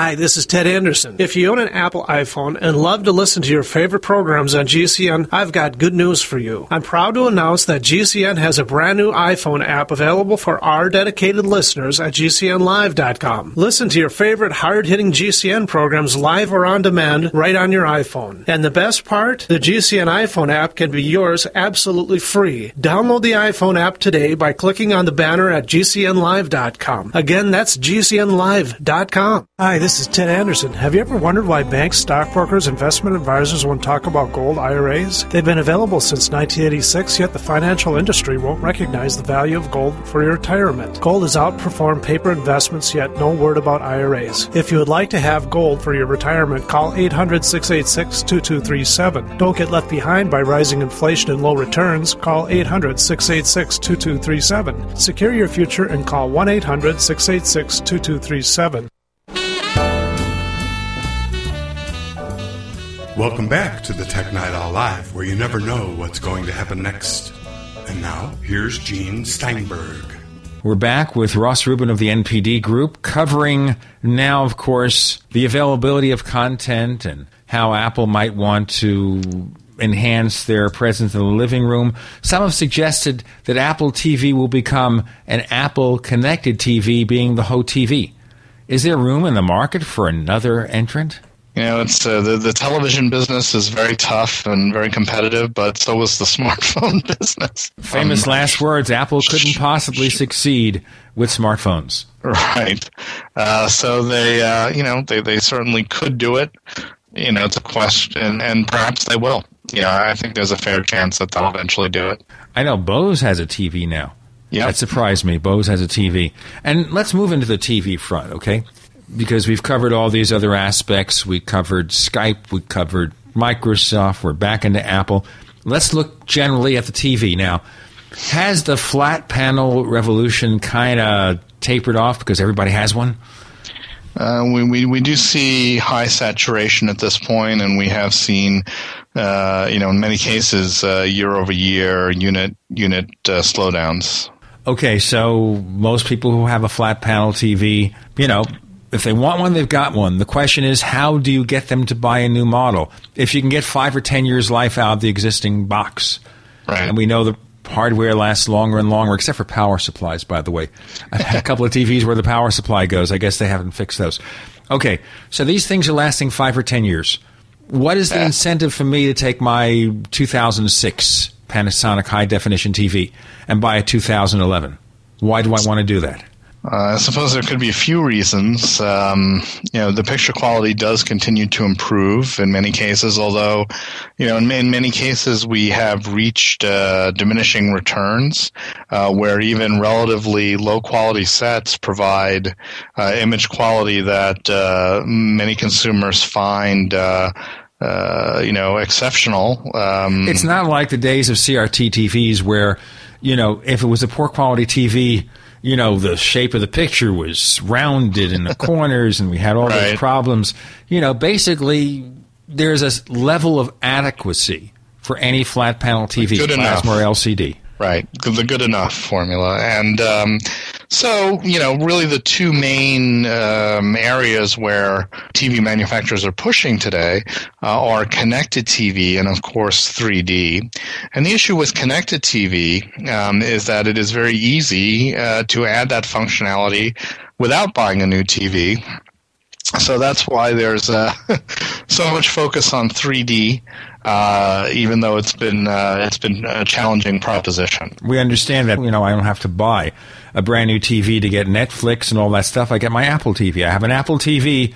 It provides this extra content. It's the connected TV in a separate little tiny box, or or a Roku device for sixty dollars, sure, sure. or, or, maybe or, even a Google TV. But Google TV seems to have disappeared. Oh no, no, hardly. Uh, I mean, there were there were sessions on Google TV at uh, the I/O conference, and Google TV uh, is going to uh, be updated to the next version of the Honeycomb uh, operating system, which is now running on uh, Android tablets. and and at that point, it will get the ability to run applications from the Android market which has been uh, one of its limitations up to this point. Question is, though, is it too expensive? I think that's one of the big arguments that too many features, too much pricing. Well, I mean, you know, today there are constraints around it. It's uh, it's on an Intel uh, architecture, uh, but over time, you know, it, it, it is going to support ARM, uh, and uh, you know, manufacturers are needing to put more powerful processors uh, in these sets anyway to handle connected TVs and apps. And the question is, do you want to use Google's or do you want to try to roll your own? Is really the main decision at this point. Let's look at 3D. Now, yes, we do see more and more movies, blockbusters, one or two every couple of weeks in 3D. But if I want to watch 3D content, there's not a lot out there. Why pay 500 or $1,000 more for a set?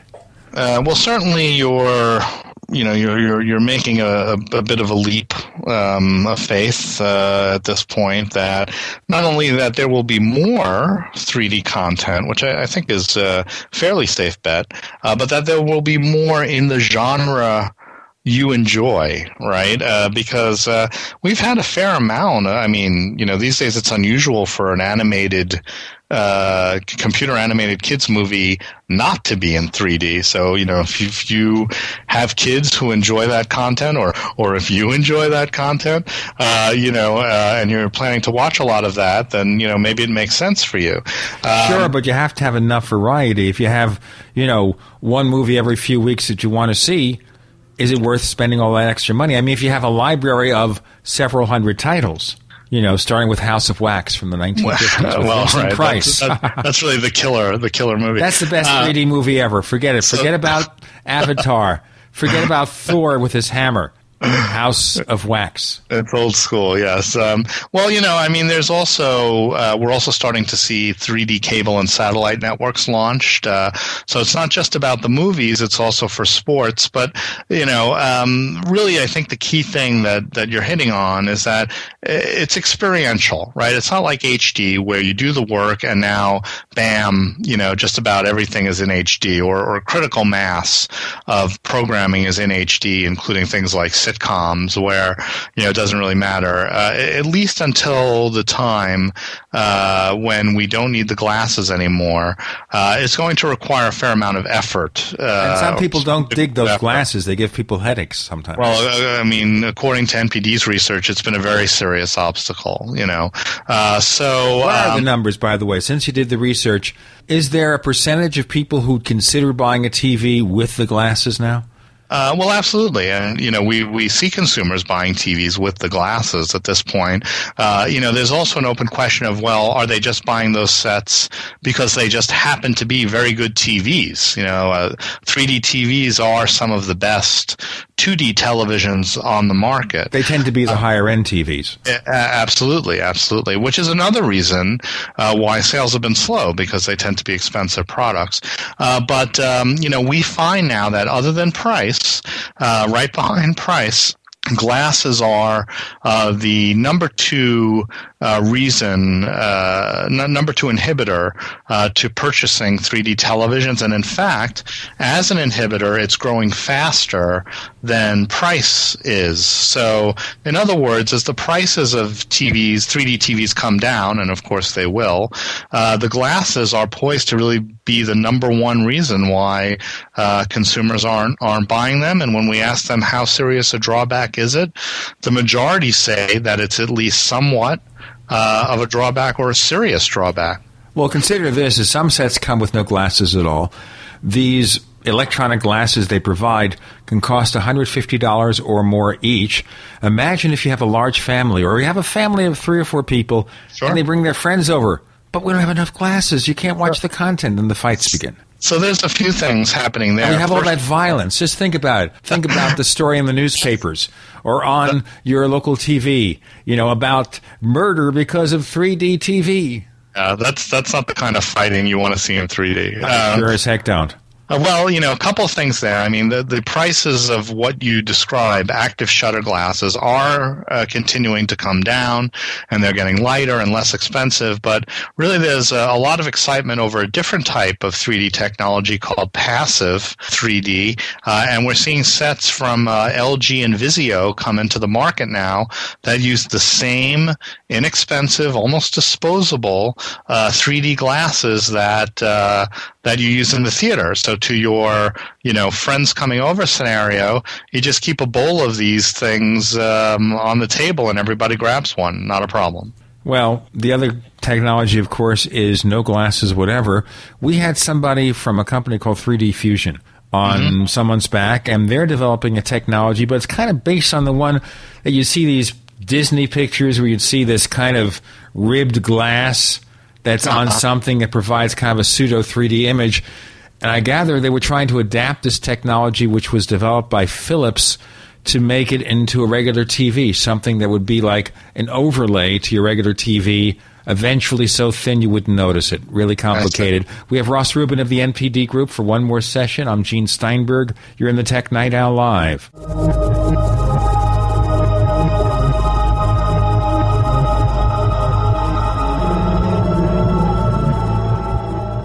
Have you been sitting on a few great domain name ideas but haven't locked them in for yourself? Good. Now you can buy them through the number one domain name registrar, Namecheap.com, as voted by the top tech blog Lifehacker. Just like the name says, you can buy domains cheap, as low as $2.99, and every new domain comes with WhoisGuard, our special privacy service, free for the first year. Now that you know, it's time to grab those domain names before someone else does. Namecheap.com. Go now. Namecheap.com.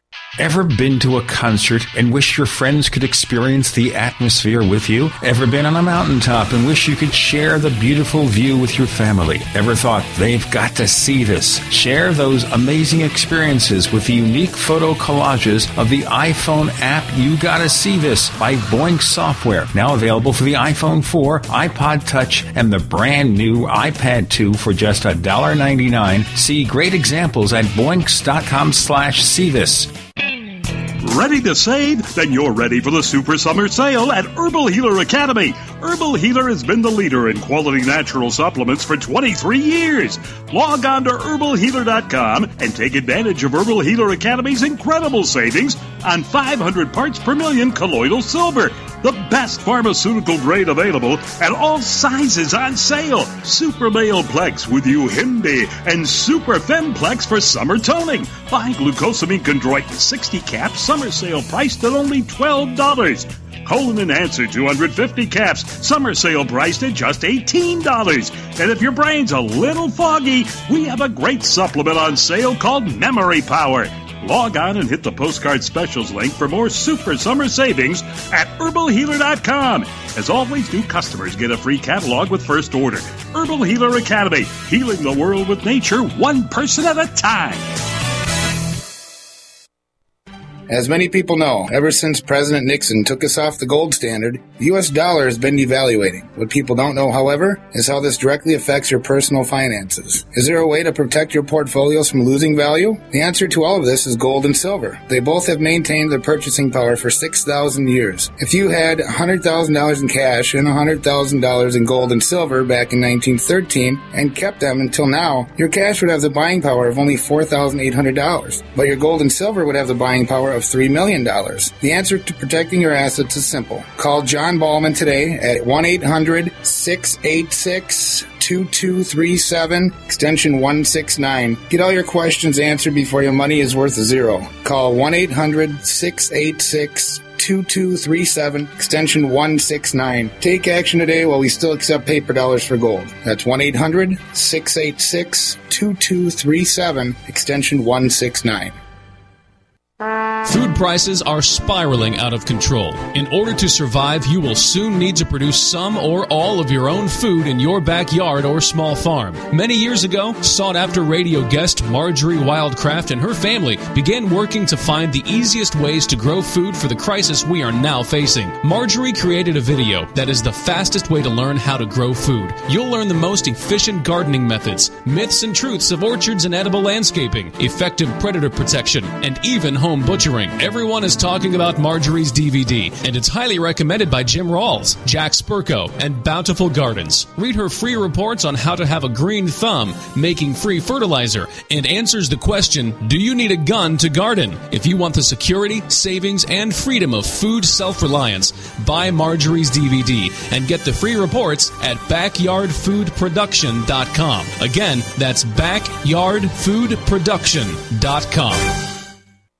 Are you tired of searching for great talk radio? Something more important. Search no more. We are the GCN Radio Network. You're listening to the Tech Night Owl live with Gene Steinberg. You never know what's going to happen next. We return with Ross Rubin of the NPD Group and we're discussing the research, the industry analysis. We talked about Microsoft and Skype and lots of other stuff, 3D TV. So, where is it going? Do we expect to see a real 3D TV without need of the glasses in the next couple of years? Well, uh, yes. I mean, the, the question, uh, the easy question is uh, if, and the very hard question is when.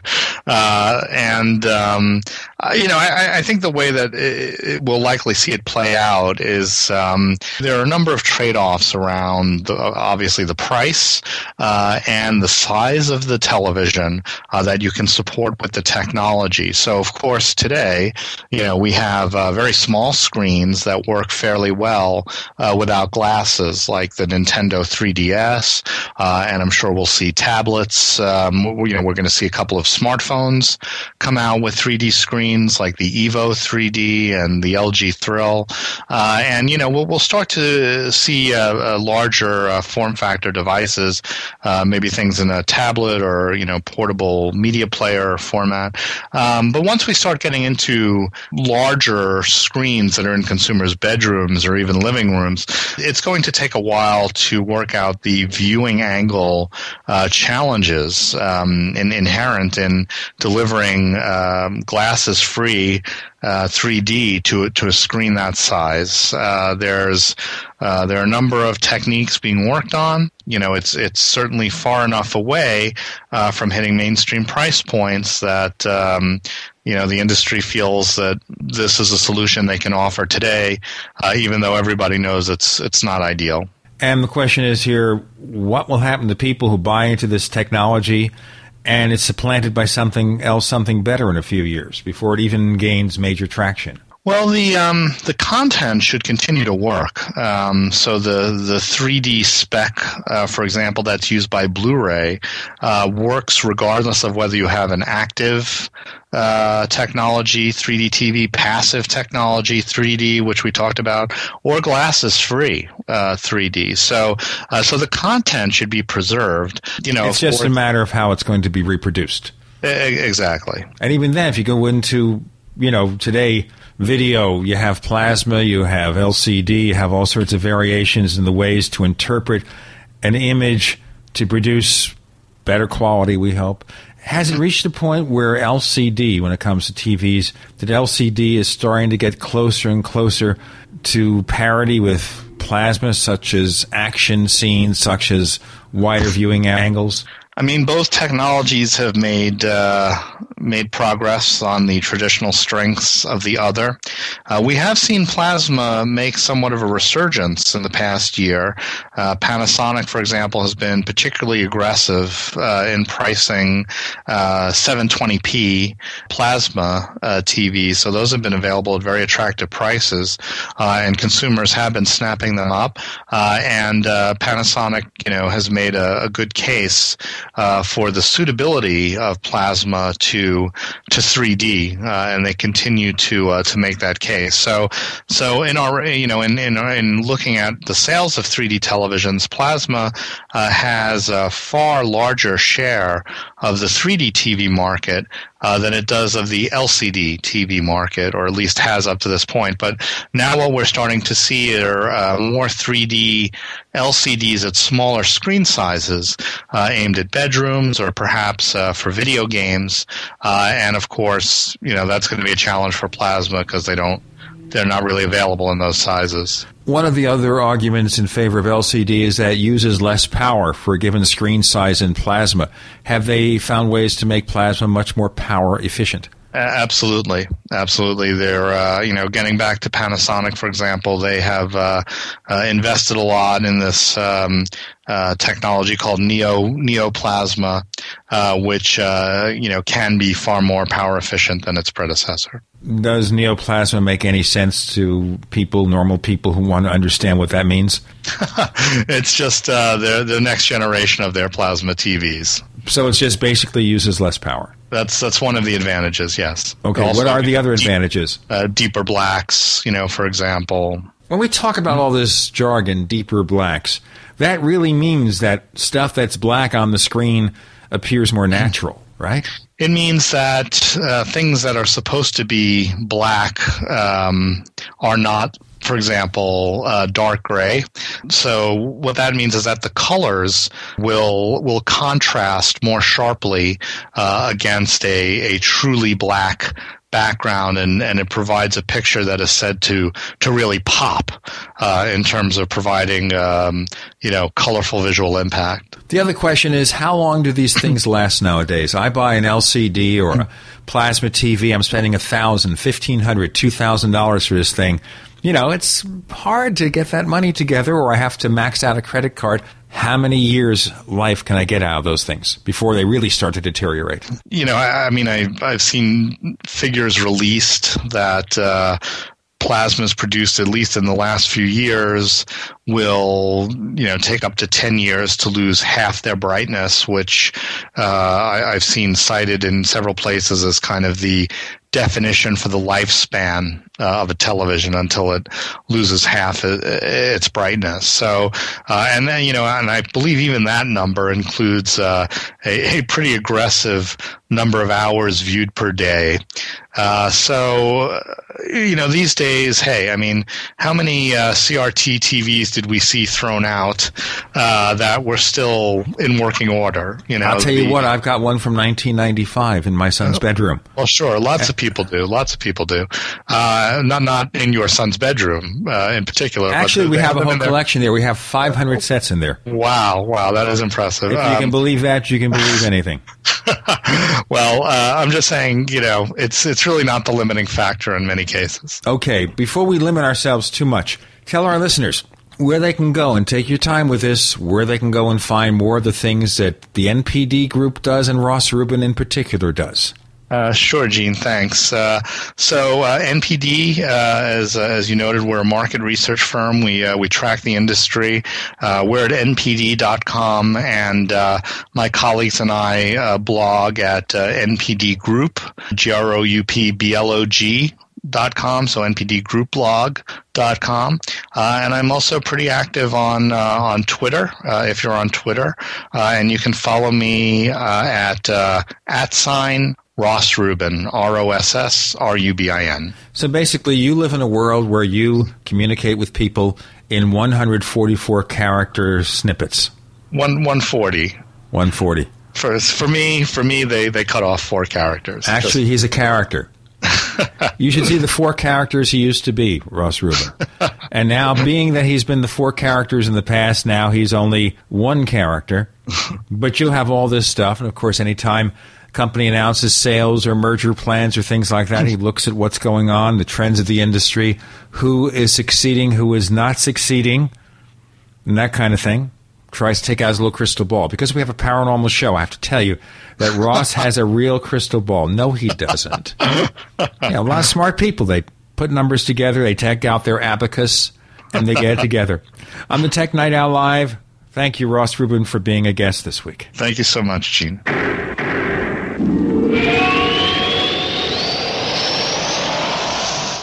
Graphic Converter is the image manipulation tool for the rest of us. It does not use any database. You get full control of all your files. Want to view the images of a folder? Drag it into Graphic Converter and a powerful browser opens up to show your image files. You could use it for slideshows. You could use it to import images from digital cameras or from scanners. Need to do some image editing? You can do that too in Graphic Converter. Also print catalogs. Convert from so many formats, I can't even list them. Download now to see if Graphic Converter is good for you, like one and a half million other users. Guess what? You could save money when you buy Graphic Converter. Use the coupon code Night Owl. Use the coupon code Night Owl to get a special price for Graphic Converter. Go to lemkesoft.com. That's L E M K E soft.com. Lemkesoft.com. L E M K E soft.com. For centuries, silver has been used as a powerful natural antibiotic, and as a listener to this station, you probably already know the benefits of using colloidal silver. With so many websites to choose from, finding a reputable, patriotic company with great products at affordable prices can be a difficult task. Introducing UtopiaSilver.com. UtopiaSilver.com carries the best, most effective, and most affordable colloidal silver and colloidal gold products in the industry. UtopiaSilver.com also carries products to fit your lifestyle, including weight loss, immune system defense, cleanses, herbs, joint and bone care, and much more. First time customers using promo code GCN50 will receive 50% off all colloidal products. Visit us today at Utopia Silver, that's U T O P I A Silver, utopiasilver.com, or call 888 213 4338. That's 888 213 4338. UtopiaSilver.com, taking back America's healthcare one American at a time. If you suffer from poor sleep, you need My Pillow. Guaranteed to be the most comfortable pillow you will ever own. Using a patented fill, My Pillow adjusts to your exact individual needs by gently supporting your head, shoulders, and neck. My Pillow has a natural built-in cooling effect, keeping your cervical nerves cool, giving you the best sleep of your life. My Pillow will never go flat and relieves snoring, migraines, sleep apnea, fibromyalgia, and many other disorders. It's antimicrobial, non-allergenic, dust mite resistant, and best of all, machine washable and and dryable. My Pillow is made in the USA, has an A rating with the Better Business Bureau, comes with a 60-day money-back guarantee and an industry-leading 10-year warranty. Order today at mypillow.com or call 952-442-6199. That's 952-442-6199. Mention coupon code GCN and receive 20% off your order. What do you have to lose except poor sleep? mypillow.com, the most comfortable pillow you will ever own, guaranteed. Spring and a new growing season are here. Plan a healthy garden easy and fast with OrganicaSeed.com. Easy because OrganicaSeed.com offers one of the largest online selections of organic, heirloom, non-hybrid, and untreated seeds, as well as tobacco and cotton seeds at low prices. Go to OrganicaSeed.com, spelled O-R-G-A-N-I-C-A, seed.com. OrganicaSeed.com. Remember, Organica Seed is healthy seed. Hi, this is Ted Anderson. Have you ever wondered why banks, stockbrokers, investment advisors won't talk about gold IRAs? They've been available since 1986, yet the financial industry won't recognize the value of gold for your retirement. Gold has outperformed paper investments, yet no word about IRAs. If you would like to have gold for your retirement, call 800 686 2237. Don't get left behind by rising inflation and low returns. Call 800 686 2237. Secure your future and call 1 800 686 2237. The GCN Radio Network, providing the world with hard hitting talk radio. GCN. Great talk radio starts here. You're listening to the Tech Night Owl Live with Gene Steinberg. You never know what's going to happen next.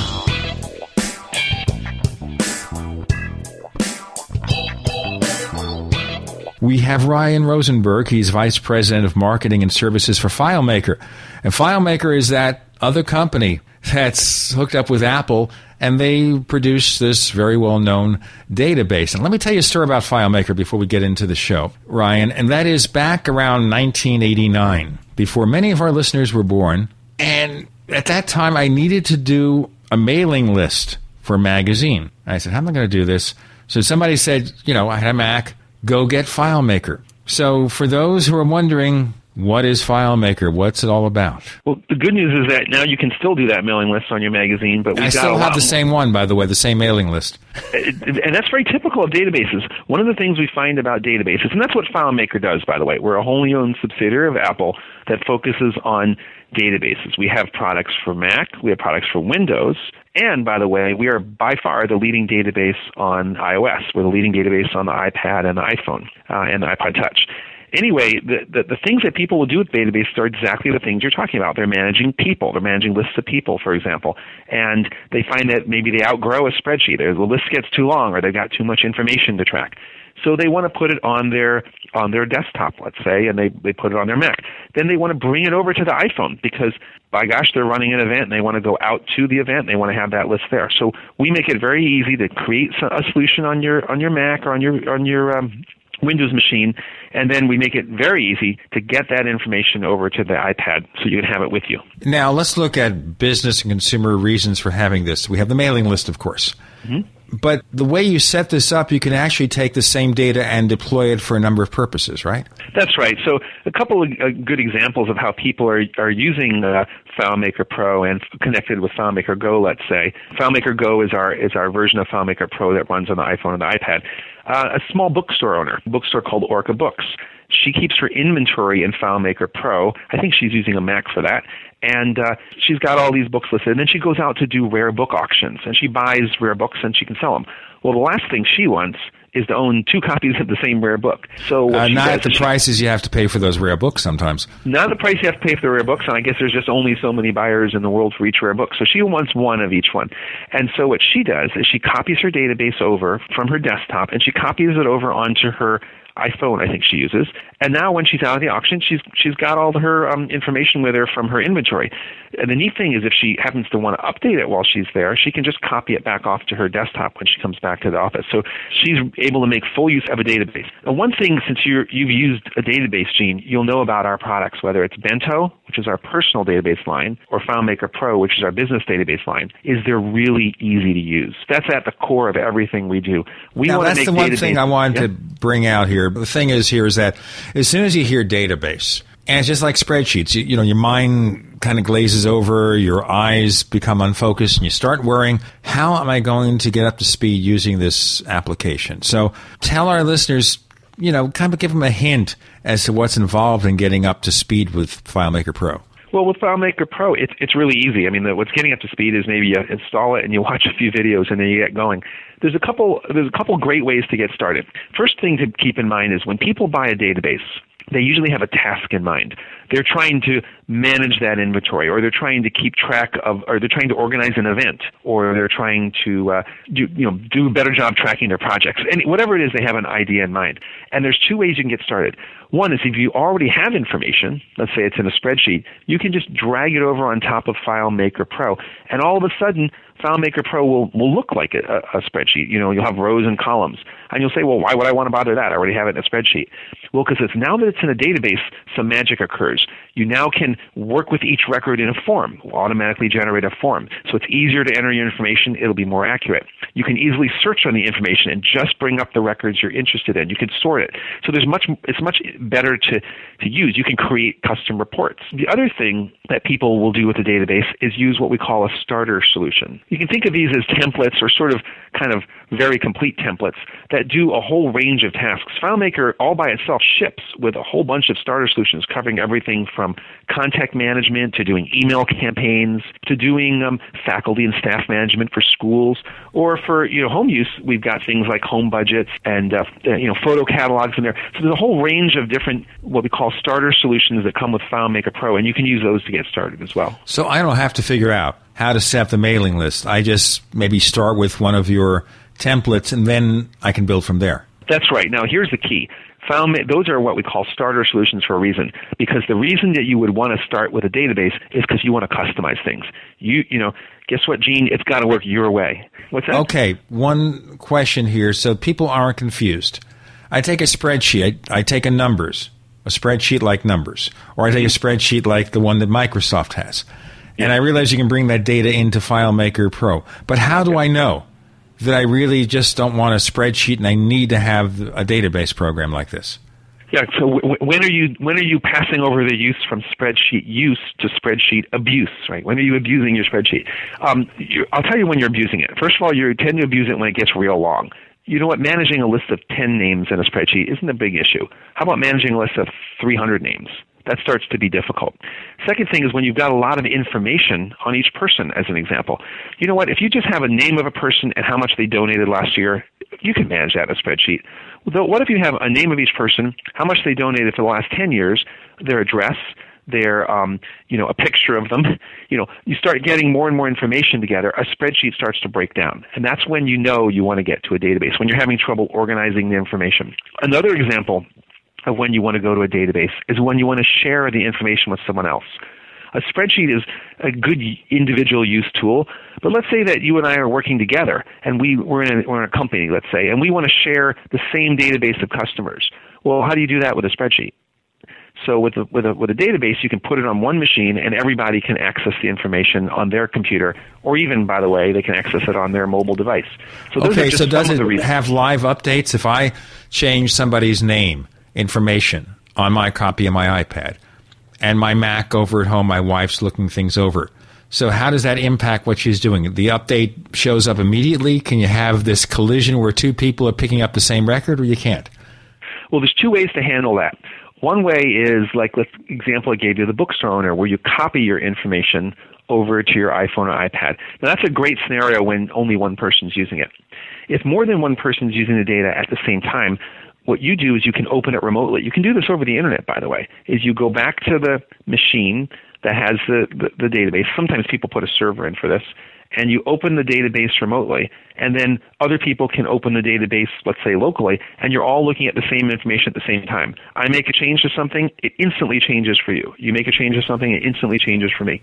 What if you're both working on the same record? There's something called record locking. That means that, like it sounds, it locks the record. So if so basically, if I grab record, that you, record to fix it, I want to change can, the phone number. Somebody else can't do the same thing. They can't. You can view it. Someone else can view it, but they can't change it at the same we time. We can't have that collision. We can't have that fight. That's right. Okay. It, it, it, introduces peace into organizations. That's what we do. Well, we hope so. Why'd you lock that record? you know, I want to get into, and we're going to have another 10 minute segment to talk about this further, but case histories and maybe if you can think off the top of your head here as a marketing guru over there at FileMaker, maybe think about what unique purposes people have applied to a database. Now we know the standard stuff, you know, if you want to keep a record of a customer or you're using a mailing list, or for example, a friend of mine used to stage jazz concerts in Phoenix. And so he had the names, addresses of all his customers on the FileMaker Pro record. And then as they bought tickets, he'd know, well, this person bought tickets, so I need to print out the labels. And I need to print out the labels to send him the tickets. So he had all Mhm. that information. That's how he ran a very small business. This is a very common use, not unusual. Like I said at the beginning of this interview, when I was putting out a magazine, I'm not doing that anymore. You know, I do most of my stuff online. When I was putting out my own magazine, I had to send out subscription copies. I had to know who subscribed, who renewed. And so I set up this FileMaker Pro record. Actually, I cheated. I found somebody's template and I simply adapted it to my purposes. We have Ryan Rosenberg from FileMaker, and we'll continue on the Tech Night Owl Live with Gene Steinberg.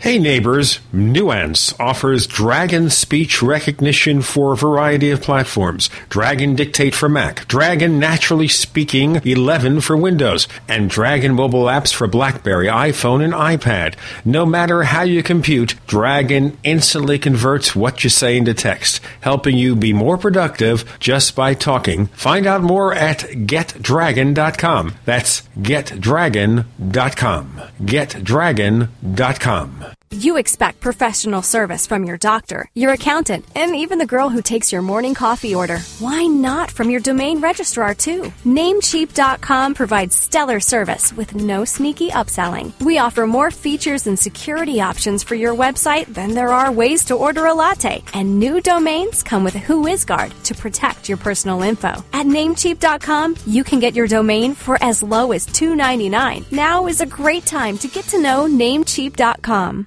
Did you know that billions are spent every year just for a simple drink of water? But it's the quality of the water that Americans are concerned with, especially after floods, hurricanes, earthquakes, and other disasters that routinely disrupt and contaminate water supplies. Safe drinking water is too important to leave to chance. That's why you need an Aqua Rain water filtration system. The American made Aqua Rain is an essential survival tool that operates for just pennies per gallon. It lets you retrieve water from lakes, ponds, streams, or rooftops during any disaster and assures you of healthy drinking water. The stainless steel AquaRain's patented space age ceramic and GAC technology uses microfiltration and gravity to purify water. No chemicals, no electricity, no water pressure needed. And AquaRain's cartridges last for thousands of gallons. AquaRain is hands down the best water filter on the market. Call 800 572 2051 or go to aquarain.com. That's 800 572 2051 or aquarain.com. Every family needs an AquaRain.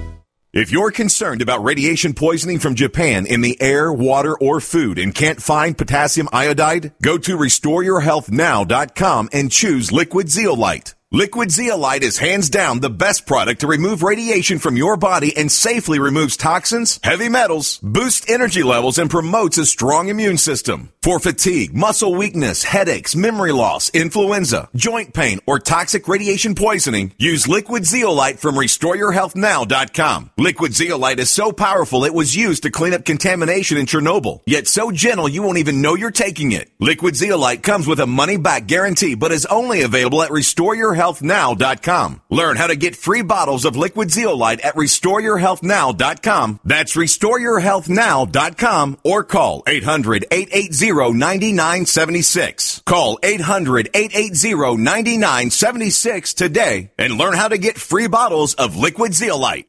The American people think they live in a constitutional republic, land of the free, home of the brave. Right. Just try those lines on the judge when you get a ticket or have to deal with a big bad IRS.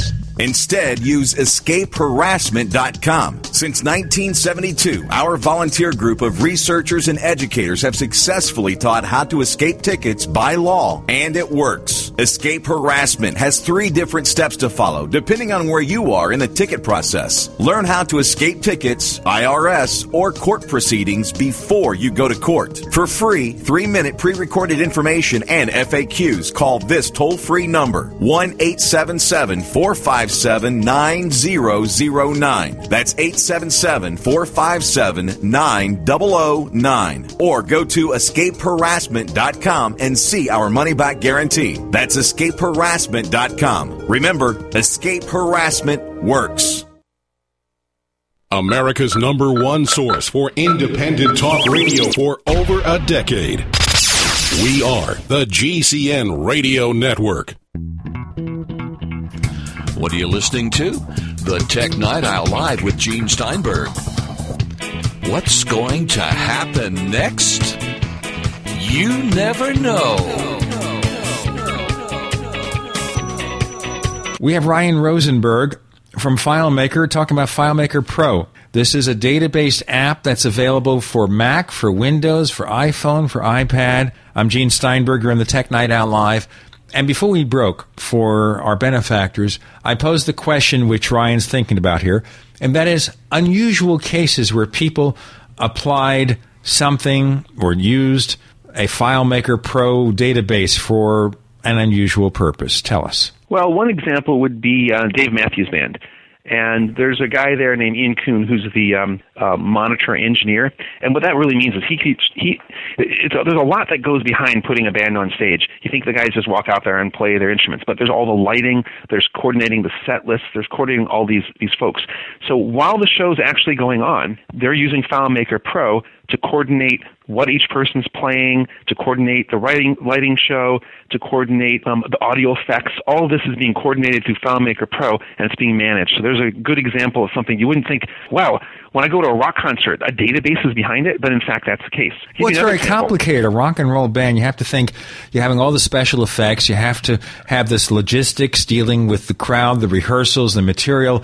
It's not just four guys like the Beatles getting on stage and doing their thing. It's a whole enterprise now. It really is. And the interesting thing is, of course, you think about doing all that before the show and after the show, but you know, FileMaker is being used during the show.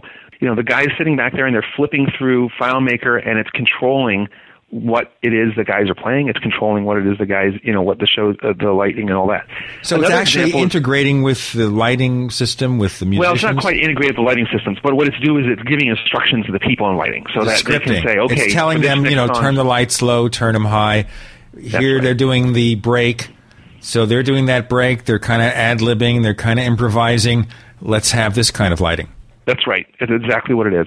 Um, and again, there's an example of you know, no one's to. There's, there's no um, program you can buy that does that. Just the way the Dave Matthews Band does wants to do it. They made it themselves.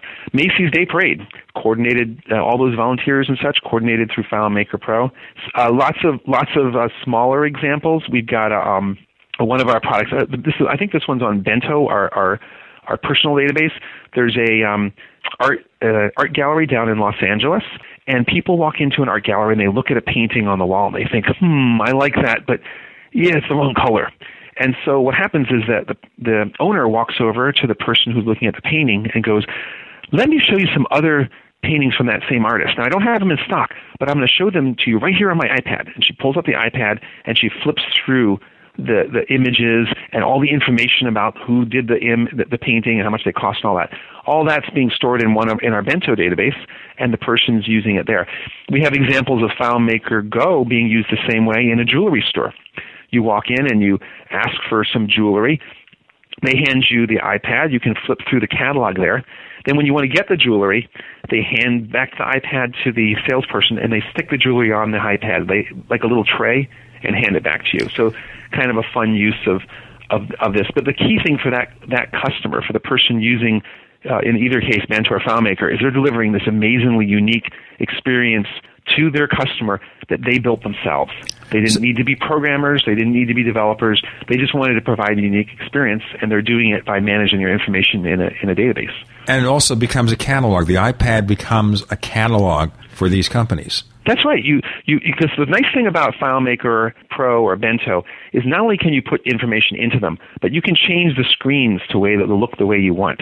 So when your customer comes and they're flipping through the records, they're going to see a unique a unique screen that reflects your business, that reflects your look.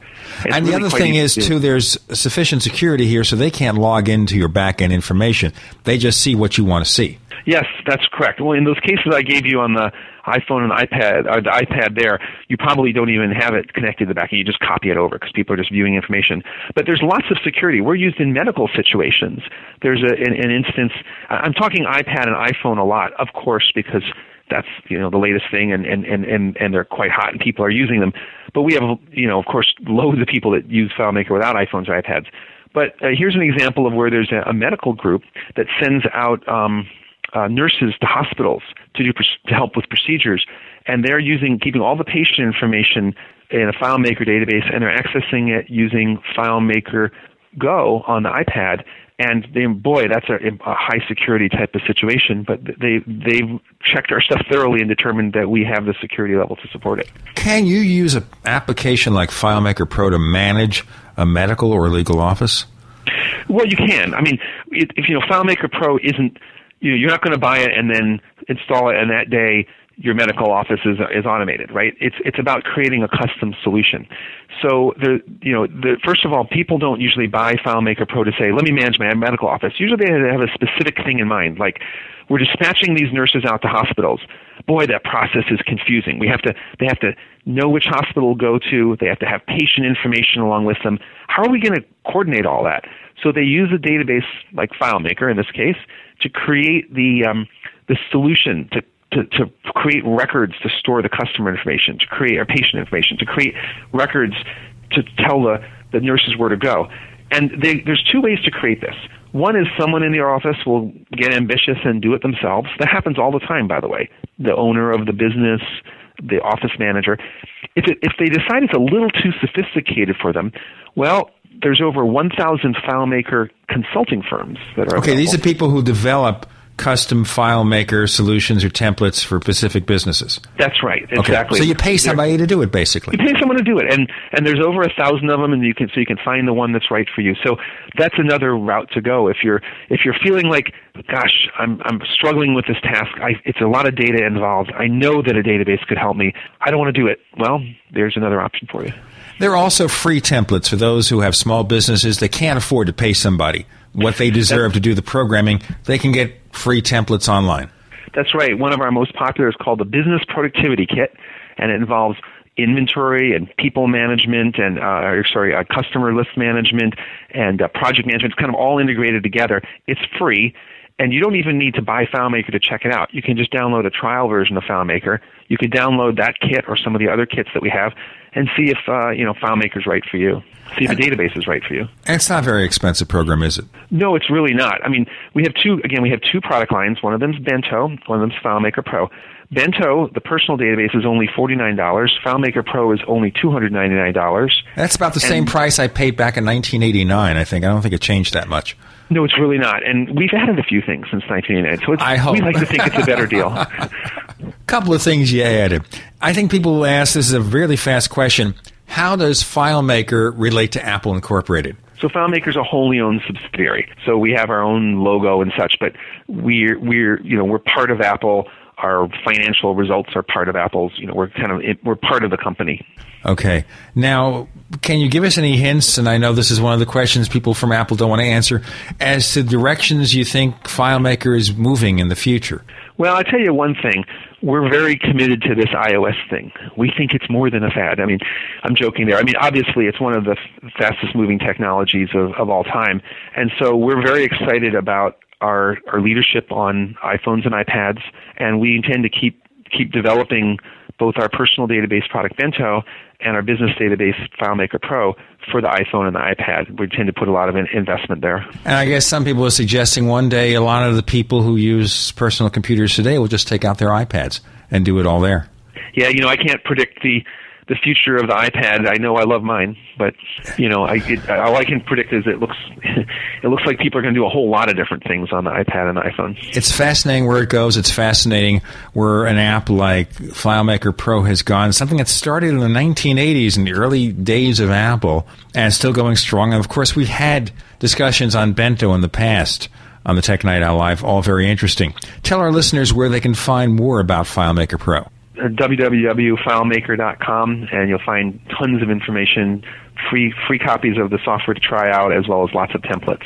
And before we let you go, let's remind our listeners also that you can find out more of the things that I do at technightowl.com. That's technightowl.com.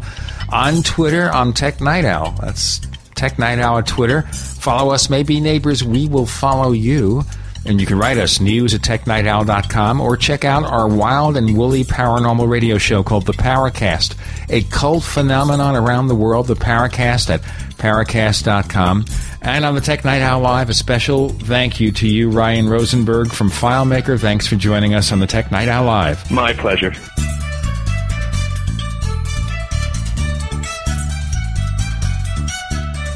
The Tech Night Owl Live is a copyrighted presentation of Making the Impossible Incorporated. We'll be back next week, same bat time, same bat channel.